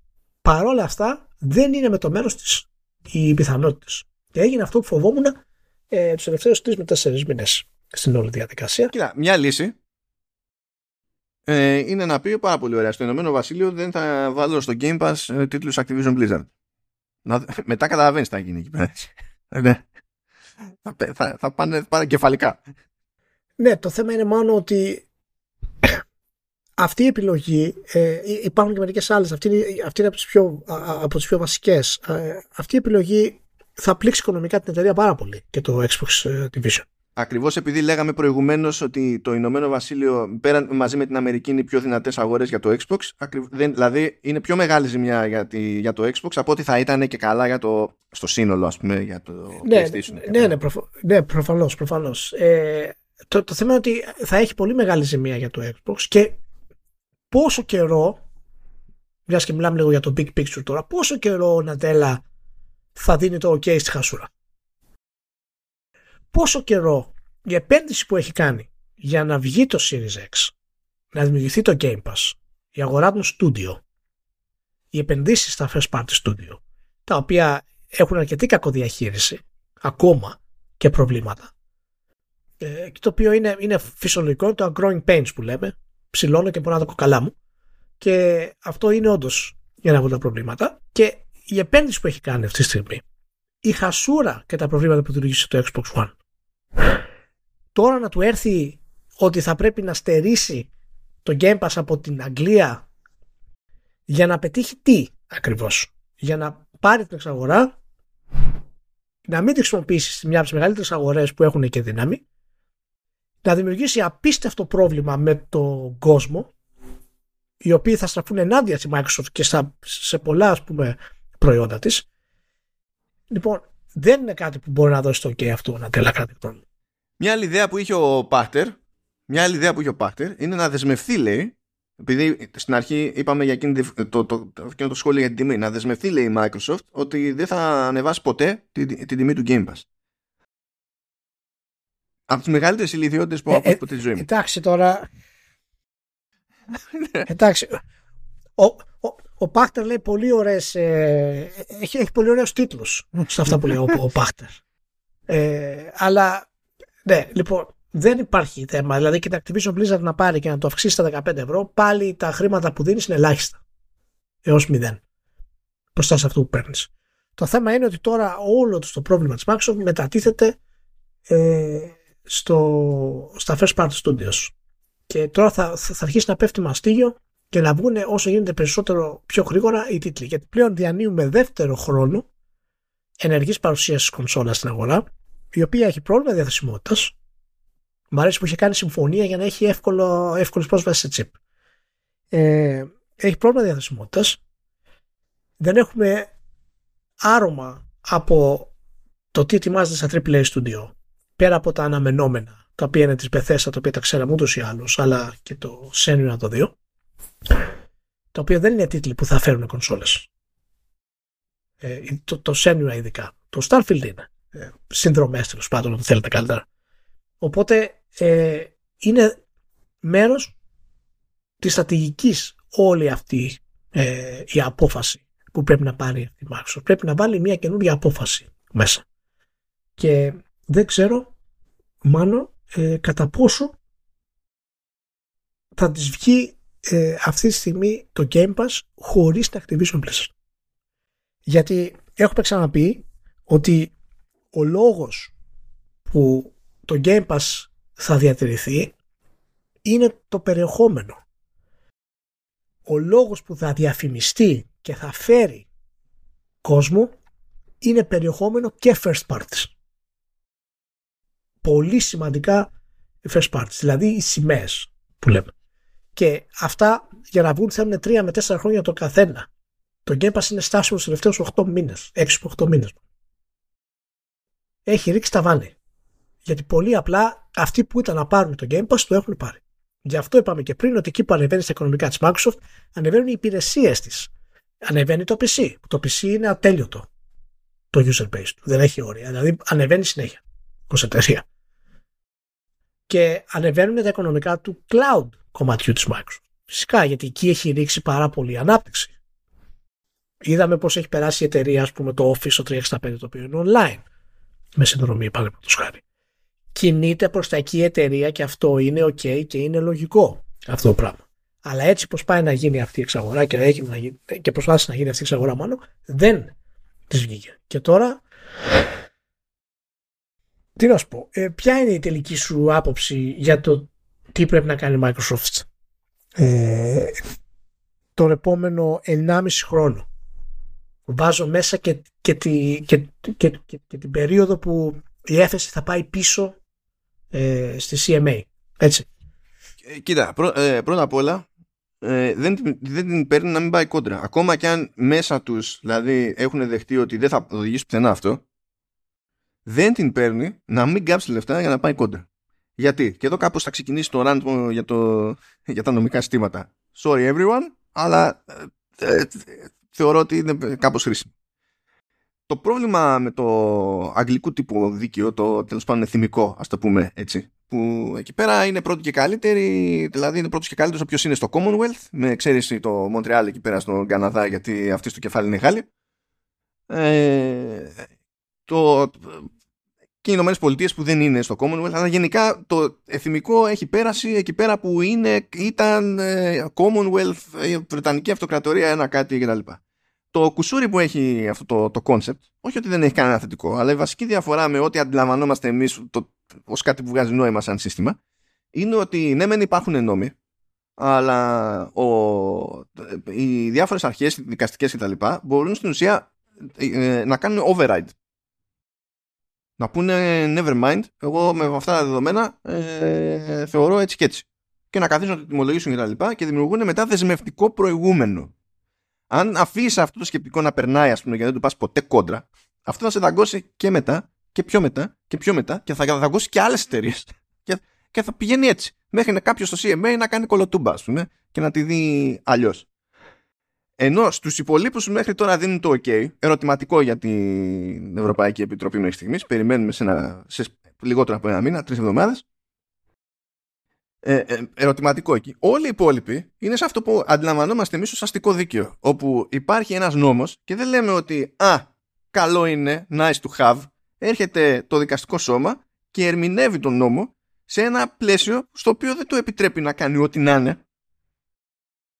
Οπότε, σε κάθε περίπτωση, σε κάθε ε, δικαιοδοσία, παίζει πολύ μεγαλύτερο ρόλο σε όλες τις υπόλοιπες χώρες που έχουν δώσει την, ε, την έγκριση και στην Ευρωπαϊκή Ένωση, που ενίοτε είναι λίγο ανάμεικτη η φάση, επειδή υπήρχε μέχρι πρώτη και το Ηνωμένο Βασίλειο μέσα, ε, θα κοιτάξουν πολύ περισσότερο τι λέει όντως ο νόμος και τι περιθώριο τους δίνει ο νόμος σε διάφορες ε, τέτοιες περιπτώσεις. Επειδή έχω τάξει και ένα κράτος στην Νορβηγία, ψάχνοντα αυτή την ιστορία και τι ποσοστώσει, γιατί γενικά το αστικό δίκαιο είναι το default στο, στο, στον κόσμο. Είναι το, έχει υιοθετηθεί από το μεγαλύτερο ποσοστό των χωρών και πληθυσμών κτλ. στην Φίλιο. Γιατί η Νορβηγία έχει ανάμεκτο ηλία. Γιατί είσαι μέρο του προβλήματο. Καταλαβαίνω ότι η Νορβηγία είναι εκτό Ευρωπαϊκή Ένωση. Είναι στην, στην Ευρωπαϊκή Οικονομική Περιοχή. Εντάξει, μπράβο. Γιατί ανάμεκτο στην Νορβηγία, τι, τι, τι πήγε στραβά εκεί πέρα, ποιο σα πείραξε. Γιατί δεν το παίζετε τίποτα. Διάολοι. Αλλά ναι, τέλος πάντων, ξεκινάμε με τελείως διαφορετική νοοτροπία. Θα μου ε, πει κάποιος, ωραία, ρε φιλαράκι, τι μου τα λες εμένα όλα αυτά κτλ. Πάρα πολύ ωραία. Γιατί θα το συνδέσω πάλι με αυτή την ιστορία, με την τιμή που έλεγα πριν. Υπήρχε ένα περιστατικό πριν από χρόνια. Να φανταστείτε, ζούσε ο Jobs, ας το πάμε έτσι. Που είχε γίνει μια μανούρα στην Αμερική, επειδή είχαν πάει οι, οι μεγάλοι εκδοτικοί οίκοι και είχαν κάνει κονέ με, τη, με την Apple, που έχει το, τα Apple Books, τότε ήταν το iBooks τέλος πάντων, αλλά same thing, είχαν κάνει ένα κονέ ώστε ε, να, όταν σου πουλάει εσένα, στο, το, που είσαι ο τελικός καταναλωτής, το, το βιβλίο, να μην σου το πουλάει κάτω από τη χοντρική. Δηλαδή πουλάει εκδοτική στην Apple και καλά το αντίτυπο και η Apple δεν μπορεί να το πουλήσει κάτω του κόστους. γιατί αυτό το πράγμα το έκανε η Amazon. Η Amazon μπορεί να αγόραζε από μένα που εκδίδω το βιβλίο 15 και στον καταναλωτή να το δίνει 10. Το οποίο γενικά δεν είναι ό,τι καλύτερο γιατί η Amazon έχει τις πλάτες να το κάνει αυτό και να πνίξει στην ουσία τον ανταγωνισμό προσφέροντας τεχνητά χαμηλότερες τιμές. Και επειδή σε τέτοια στήματα υπάρχει αυτή η ηλίθια λογική ότι οτιδήποτε ανεβάζει την τιμή στον τελικό καταναλωτή είναι αβαβά, εκεί πήγε στα δικαστήρια τους εκδότες η Amazon και κέρδισε. Και το αποτέλεσμα τώρα είναι ότι η Amazon έχει δεσπόζουσα θέση στην αγορά του βιβλίου. Έχει πάνω από 70%. Όταν κάποιος ανταγωνιστής μπει στην αγορά του βιβλίου, δεν μπορεί να μπαίνει μέσα με κάθε πώληση βιβλίου όπως μπαίνει η Amazon, γιατί δεν έχει αυτά τα, τα φράγκα από πίσω. Αυτά σε άλλες χώρες σαν τις δικές μας, ας το πούμε έτσι, δεν ξέρω για τη δική σου ηλίας, κατά τα έχετε κάνει. Ε, δεν βγάζει νόημα αυτό σαν φάση. Ε, σε χώρες σαν, σαν το Ηνωμένο Βασίλειο όμως, βγάζει νόημα. Και καταλήγουμε σε όλη αυτή την ιδέα. Αλλά σίγουρα, σίγουρα θα το φάει αυτό το πράγμα, ό,τι και αν γίνει, ό,τι ποια κατάληξη και αν έχει για τη Microsoft, που εξακολουθεί να μην είναι αδιανόητο να περάσει, αλλά είναι πιο δύσκολο από ποτέ σίγουρα και κάποιες λύσεις, ε, πιθανές λύσεις σίγουρα δεν, θα είναι, δεν είναι λύσεις που γουστάρει η Microsoft, ακόμα και αν δέχεται να τις καταπιεί. Σίγουρα θα τσεκάρει τώρα για εναλλακτικέ. Και αναρωτιέμαι εγώ τώρα, το CMA θα κάνει πολύ κέφι άμα η Microsoft κοιτάξει στα σοβαρά εναλλακτικές. Η αλήθεια είναι ότι από τις εναλλακτικές και νομίζω ότι αυτό είναι και το, το τελικό μας ε, για αυτό το θέμα ε, γιατί όλα καταλήγουν στις εναλλακτικές. Ε, εάν πάρουμε ως πιθανότητα ότι η έφεση δεν θα βγει αλλά ούτως ή άλλως και για να βγει η έφεση να πετύχει πρέπει η Microsoft να αναθεωρήσει τα πλάνα της. Άρα σίγουρα θα υπάρχουν αλλαγές στην ίδια στρατηγική της για να περάσει εξαγορά. Δηλαδή, ε, όπου βλέπετε αλλαγές, διαβάστε υποχωρήσεις. Παρ' όλα αυτά, ε, ενώ είναι σχετικά παράλογο, όπως το είπαμε και πριν, το να δημιουργηθεί ένα ξεχωριστό Game Pass για την Αγγλία θα είναι και ένας πολύ δυνατός πολιτικός μοχλός πίεσης που θα δείξει στη CMA και στην Αγγλία ότι αυτοί που χάνουν πραγματικά είναι οι κάτοικοι της. Είναι η χώρα της. Είναι οι παίχτες του Ενωμένου Βασιλείου οι οποίοι θα πρέπει να πληρώνουν 80 για τα παιχνίδια που σε άλλες χώρες όσο έχουν το Game Pass θα τα παίρνουν με 10 και 15 ευρώ. Και αυτό, εάν ανάλογα δούμε την εξέλιξη του Game Pass που φαίνεται ότι είπαμε στο προηγούμενο podcast ότι υπάρχει ε, η άνοδος του PC Game Pass έγινε σε άλλες 25-28 χώρες. Ω, 40. Είχε ανοίξει. 40. Ήταν ωραίο στρογγυλό νούμερο. Ε, θα πρέπει να οικονομικά η Microsoft να, να, να βάλει κάτω τα νούμερα και να δει αν βγαίνει η πιθανότητα να κάνει ξεχωριστό κομμάτι ε, το Game Pass. Κοίτα, ο Spencer έχει πει τώρα, όρθος η ψυχή του, έτσι, έτσι όπως μιλάει συνήθως η Microsoft, ότι όσο έχουν τα πράγματα, το Game Pass ως product δεν μπαίνει μέσα. Τώρα, ερωτηματικό, αλλά έτσι έχει πει. Τον, δηλαδή... Ναι, ναι, ναι, δεν μπαίνει μέσα γιατί είναι ακόμα στα σπάργανα. δεν μπαίνει μέσα. Αλλά μόλις αρχίσουν να ανεβαίνουν τη, η ανάπτυξη των AAA, θα αρχίσει να μπαίνει μέσα γιατί θα θέλει πωλήσεις. Και πωλήσεις σημαίνει συνδρομές για τη Microsoft. Και η Βρετανία είναι gaming χώρα. Θα σου φέρει συνδρομές. Είναι αρκετά αυτά που θα έρθουν από τις υπόλοιπες χώρες για να καλύψουν τη Μεγάλη Βρετανία. Εάν είναι ή κοντά να είναι, συν κάποιες πωλήσεις που θα λάβει ούτως ή άλλως από τα παιχνίδια εκεί, συν φυσικά διάφοροι τρόποι που θα βρεθούν για να μπορέσει να έχεις το Game Pass στη Μεγάλη Βρετανία, απλά οι τρόποι για τους gamers. Έτσι, μπορεί με αυτό το κομμάτι Microsoft να ασκήσει την πολιτική πίεση και να πει στη CMA, κοιτάξτε να δείτε, είναι δικό σας το σφάλμα για αυτό το κομμάτι. Ενώ οι άλλες χώρες απολαμβάνουν το Game Pass, προσφέρω τα παιχνίδια μου στις εταιρείες να κάνουν stream. Και η μοναδική, δεν υπάρχει δηλαδή ότι καταπνίγω την αγορά και μοναδική που δεν το χαίρονται αυτό το κομμάτι είναι οι Βρετανοί, τότε θα, έχει, θα δείξει ίσως και το μεγάλο πρόβλημα των τελευταίων πολιτικών αποφάσεων της Μεγάλης Βρετανίας που ξεκίνησαν από το Brexit. Το χάος δηλαδή που έχει επιφέρει όλη αυτή η κατάσταση. Είναι αρκετά desperate ως κίνηση ε, από, από τη Μεγάλη Βρετανία και νομίζω ότι η Microsoft έχει έρθει καιρός, έχει, έχει περάσει ο καιρός, αλλά κάνει αργά παρά ποτέ να, να παίξει σε πολιτικό επίπεδο αυτή τη στιγμή. Να πιέσει δηλαδή κανονικά την εταιρεία και να της πει ότι εμείς θα κάνουμε αυτές τις υποχωρήσεις, θα δώσουμε σε εσάς το Game Pass κανονικά, χωρίς τους Activision Blizzard μέσα και θα είμαστε όλοι ευτυχισμένοι. Και να αφήσει μετά να εξελιχθεί η μπάλα. Εάν δώσει το OK ο Ναντέλας κάτι τέτοιο, που για μένα είναι πιο λογική κίνηση από το από το να, μην, να υποσχεθεί ότι δεν θα ανεβάσει την τιμή του Game Pass, το οποίο είναι παράλογο. Δεν είναι σοβαρό αυτό. Αυτό καθό, δεν είναι καθόλου σοβαρό σαν αυτά. Ε, ε, το αποφεύγουν όλοι οι, οι ρυθμιστές από παντού. Γιατί υποτίθεται ότι είναι τεράστιο φόπα να πας σε μια ελεύθερη αγορά και να βάλεις πλαφόν σε τιμή. Είναι γελίο να γίνει σε ψυχαγωγικό είδος. Είναι γελίο όχι, να γίνει. Όχι, δεν είναι. Ακόμα και η Sony θα είχε δυσκολία να το κάνει αυτό που είναι πολύ συγκεκριμένη με τα κόστη παραγωγής της και έχει το pipeline της στο ωραίο, ξέρει που πάνε όλα τα πράγματα κτλ. Μα, μα σκέψει το άλλο. Έτσι και, έτσι και μπει πλαφόν. Έτσι. Και μπουν όλα της Activision Blizzard που σύμφωνα με το CMA είναι ό,τι σημαντικό το υπήρξε ποτέ και δεν μπορεί να, ε, να ζήσει άνθρωπος χωρίς Call of Duty κτλ. Ε, αν μπουν αυτά και μπει πλαφόν στην τιμή, τότε αναγκαστικά ε, για να έχει στον ήλιο μοίρα, ξέρω εγώ, οποιοδήποτε ανταγωνιστής, θα πρέπει να μην ξεπερνάει αυτή την τιμή. Θα χαντακώνει δηλαδή κάθε άλλον θα θέλει να πάει κόντρα στο Game Pass επειδή θα έχει βάλει πλαφόν στην τιμή του, του Game Pass. Είναι τελείως αδιανόητο αυτό το concept σαν, σαν, σαν φάση. Είναι γελίο. Οπότε η, η, η, πιο λογική για μένα φαίνεται αυτή η κατάσταση. Παρ' όλα αυτά, η Microsoft πρέπει να είναι απόλυτα πλέον δυνατή, να χρησιμοποιήσει όλη τη δύναμη άμα θέλει να περάσει αυτή τη διαδικασία. Ξαναλέω και να το κλείσουμε εδώ. Εάν όντως υπήρχε κίνδυνος μονοπωλίου σε μεγάλο βαθμό σε μια αγορά που είναι διαμορφωμένη ε, ναι και εγώ θα ήμουν κατά της αγοράς. Αλλά έτσι όπως είναι τα πράγματα οι μεγάλες εταιρείες, καλός ή κακός έχουν αυτό το πλεονέκτημα σε αναδυόμενες αγορές. Το έχουν όπως η Apple είχε το πλεονέκτημα μετά τις δημιουργικές της ας πούμε επαναστάσεις είχε το infrastructure για να δημιουργήσει το App Store.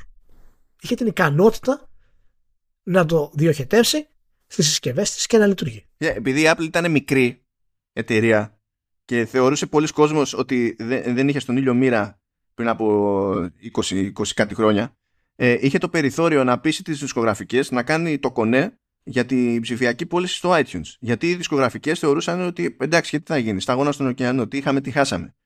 Και έτσι πήρε φόρα όλη η κατηγορία της ψηφιακής διανομή από τότε επειδή έριχνε καντήλια ο Jobs στις, στις, τέτοιες, στις δισκογραφικές για το DRM και ο Jobs έχει εκτόπισμα, καταφέραμε να φτάσουμε σε μια κατάσταση όπου η πώληση ψηφιακής μουσικής γίνεται εδώ και πολλά χρόνια πλέον, δεν λέμε για το streaming, άλλο καπέλο εκεί, χωρίς DRM.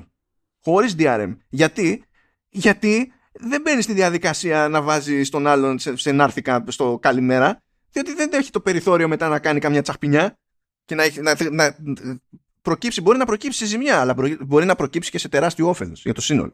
Γι' αυτό, γι αυτό λέω ότι το, το, τα επιχειρήματά της στέκουν υπό την έννοια ότι θα ζητήσει ακόμα περισσότερες υποχωρήσεις για να γίνει. Που ακόμα και αυτό ε, είναι συζητήσιμο. Παρ' όλα αυτά όμως το δέχομαι αυτό το κομμάτι. Γιατί είχαμε πει ότι το μοναδικό ίσως που δημιουργήσει κάποιο πρόβλημα είναι η δύναμη της θέσης ε, που έχει η Microsoft στο, στο cloud computing. Αλλά το να την απορρίψεις κάθετα παρά τις υποχωρήσεις που έχουν γίνει με το φόβο μιας αγοράς η οποία δεν έχει ακόμα αναπτυχθεί και ίσως να αναπτυχθεί και ίσως να μην αναπτυχθεί είναι τόσο ανόητο όσο να λες ότι δεν έχετε φέρει αποδείξεις ότι το Call of Duty θα τρέχει στο Nintendo Switch ενώ σε δύο χρόνια μπορεί να βγει ένα νέο Switch και εκεί να τρέχει.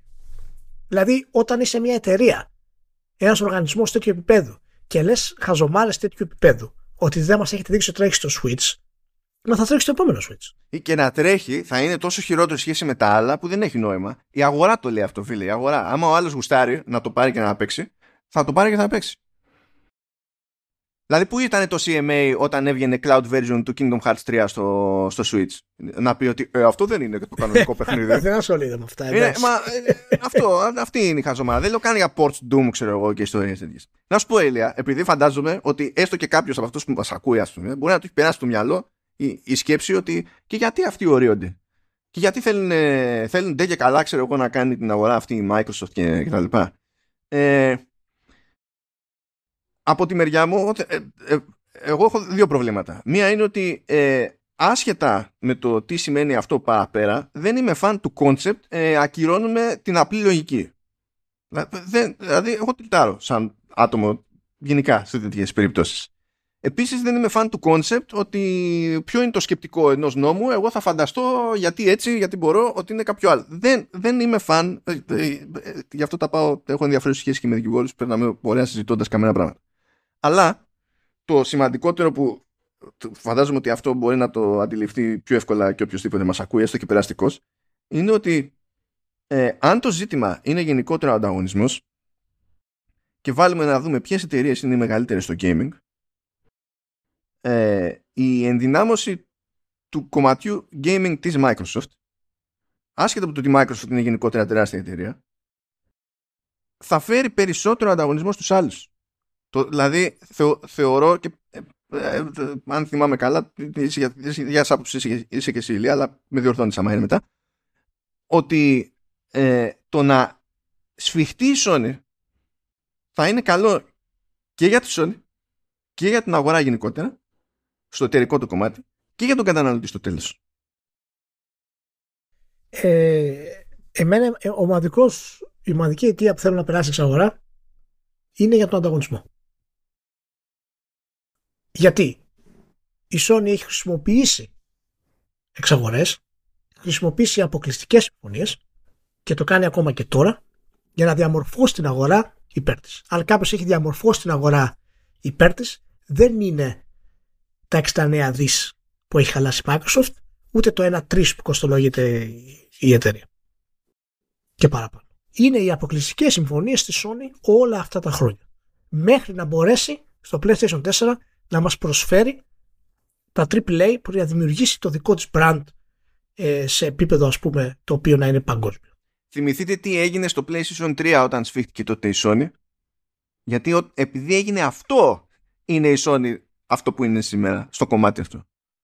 Ναι, και ε, αυτή τη στιγμή επειδή έχει την πρωτοκαθεδρία σε όλα τα πράγματα, συνεχίζει να έχει αποκλειστικά και να στερεί τα παιχνίδια αυτά από τον ανταγωνισμό, η Microsoft χρησιμοποιεί τη δύναμή της, όπως πρέπει να κάνει κάθε εταιρεία κάτι για να φέρει τον ανταγωνισμό στο επίπεδο που θέλει να παίξει αυτή. Δεν είναι το ίδιο κομμάτι που θέλουν να παίξουν, είναι άλλα γήπεδα, αλλά θα κοντραριστούν για αυτό το κομμάτι γιατί μια εταιρεία πρέπει να φτάσει εκεί. Είναι θέμα ανταγωνισμού κατά τη γνώμη μου για να μπορέσει να υπάρχει μια ισορροπία γιατί όσο διατηρείται αυτή η μονοπωλιακή τακτική της Sony τόσο περισσότερο δημιουργούνται αποκλειστικές συμφωνίες που στερούν τις κονσόλες να ανταγωνιστούν όπως είναι της Microsoft, ακόμα και του PC, να ανταγωνιστούν τη Sony και αυτό κάνει λούπα και την κάνει ακόμα πιο δυνατή και συνεχίζεται όλη αυτή η κατάσταση. Και ε, αυτό είναι το κομμάτι το οποίο εγώ θέλω να περάσει αυτή την αγορά είναι μόνο και μόνο γιατί πιστεύω μπορεί να κάνω λάθος δεν λέω ότι είμαι 100% σωστός έτσι. πιστεύω όμως με βάση τα στοιχεία που έχω και μπορώ να αναλύσω όλα αυτά τα χρόνια ότι θα είναι καλύτερο για την αγορά του gaming και για εμάς τους gamers γενικότερα να γίνει αυτό το κομμάτι άσχετα αν χτυπάει ε, εμπορικά και οικονομικά περίεργα σε πολλούς γιατί η καπιταλιστική δύναμη που αγοράζει τα πάντα με το χρήμα την καταλαβαίνω αυτή τη θέση την καταλαβαίνω αυτή τη θέση, αλλά αυτή η θέση δεν είναι μοναδική στη Microsoft. Έχει υπάρξει μέσα στην ιστορία του, του gaming με διάφορους τρόπους. Λοιπόν, αυτή ήταν εμένα η άποψή μου γενικά. Να πούμε φιλιά σε όλους. Το serial δεν έχει τελειώσει. Ε, και ελπίζω να, να έχουμε σύντομα περισσότερα νέα και πιο ξεκάθαρα για την όλη κατάσταση. Πάντως, ευτυχώς που έχει σε αιτήσια βάση 26 δισεκατομμύρια τζίρο το κομμάτι του gaming στη Sony, που είναι υπερδιπλάσιο από το, από το τζίρο της Nintendo και η Nintendo παρόλα αυτά έχει τη μεγαλύτερη κυκλοφορία. Ε, ναι, εντάξει, το έχουμε ξαναπεί. Απλά θυμόμαστε να γελάμε λίγο στη, στην όλη φάση. Και έχει κάτσει και στους Ιάπωνες από σπόντα και, στη, και η Sony έχει ωφεληθεί δηλαδή από αυτό το, το συναλλαγματικό. Δηλαδή τώρα επειδή έχει είχε πιάσει πάτος συγκριτικά και καλά το ευρώ. Τώρα επειδή επανήλθε σε σχέση με το, με το δολάριο, ε, δαγκώνει τις αμερικανικές εταιρείες. Ενώ οι ιαπωνικές είναι φάση γιούχου ακόμα. Περνάνε τέλεια. Αλλά τέλος πάντων, άλλη συζήτηση. Λοιπόν, φιλάκια πολλά σε όλους. Να είστε καλά. Χαιρετίσματα στη ΛΥΠ φυσικά που μας υποστηρίζει σε εσάς όλους μας υποστηρίζετε ακόμη περισσότερο και πιο συστηματικά ακόμη τόσα, τόσα χρόνια και ελπίζω, ελπίζω περισσότερη ηρεμία την επόμενη εβδομάδα. Φιλιά σε όλους, να είστε καλά.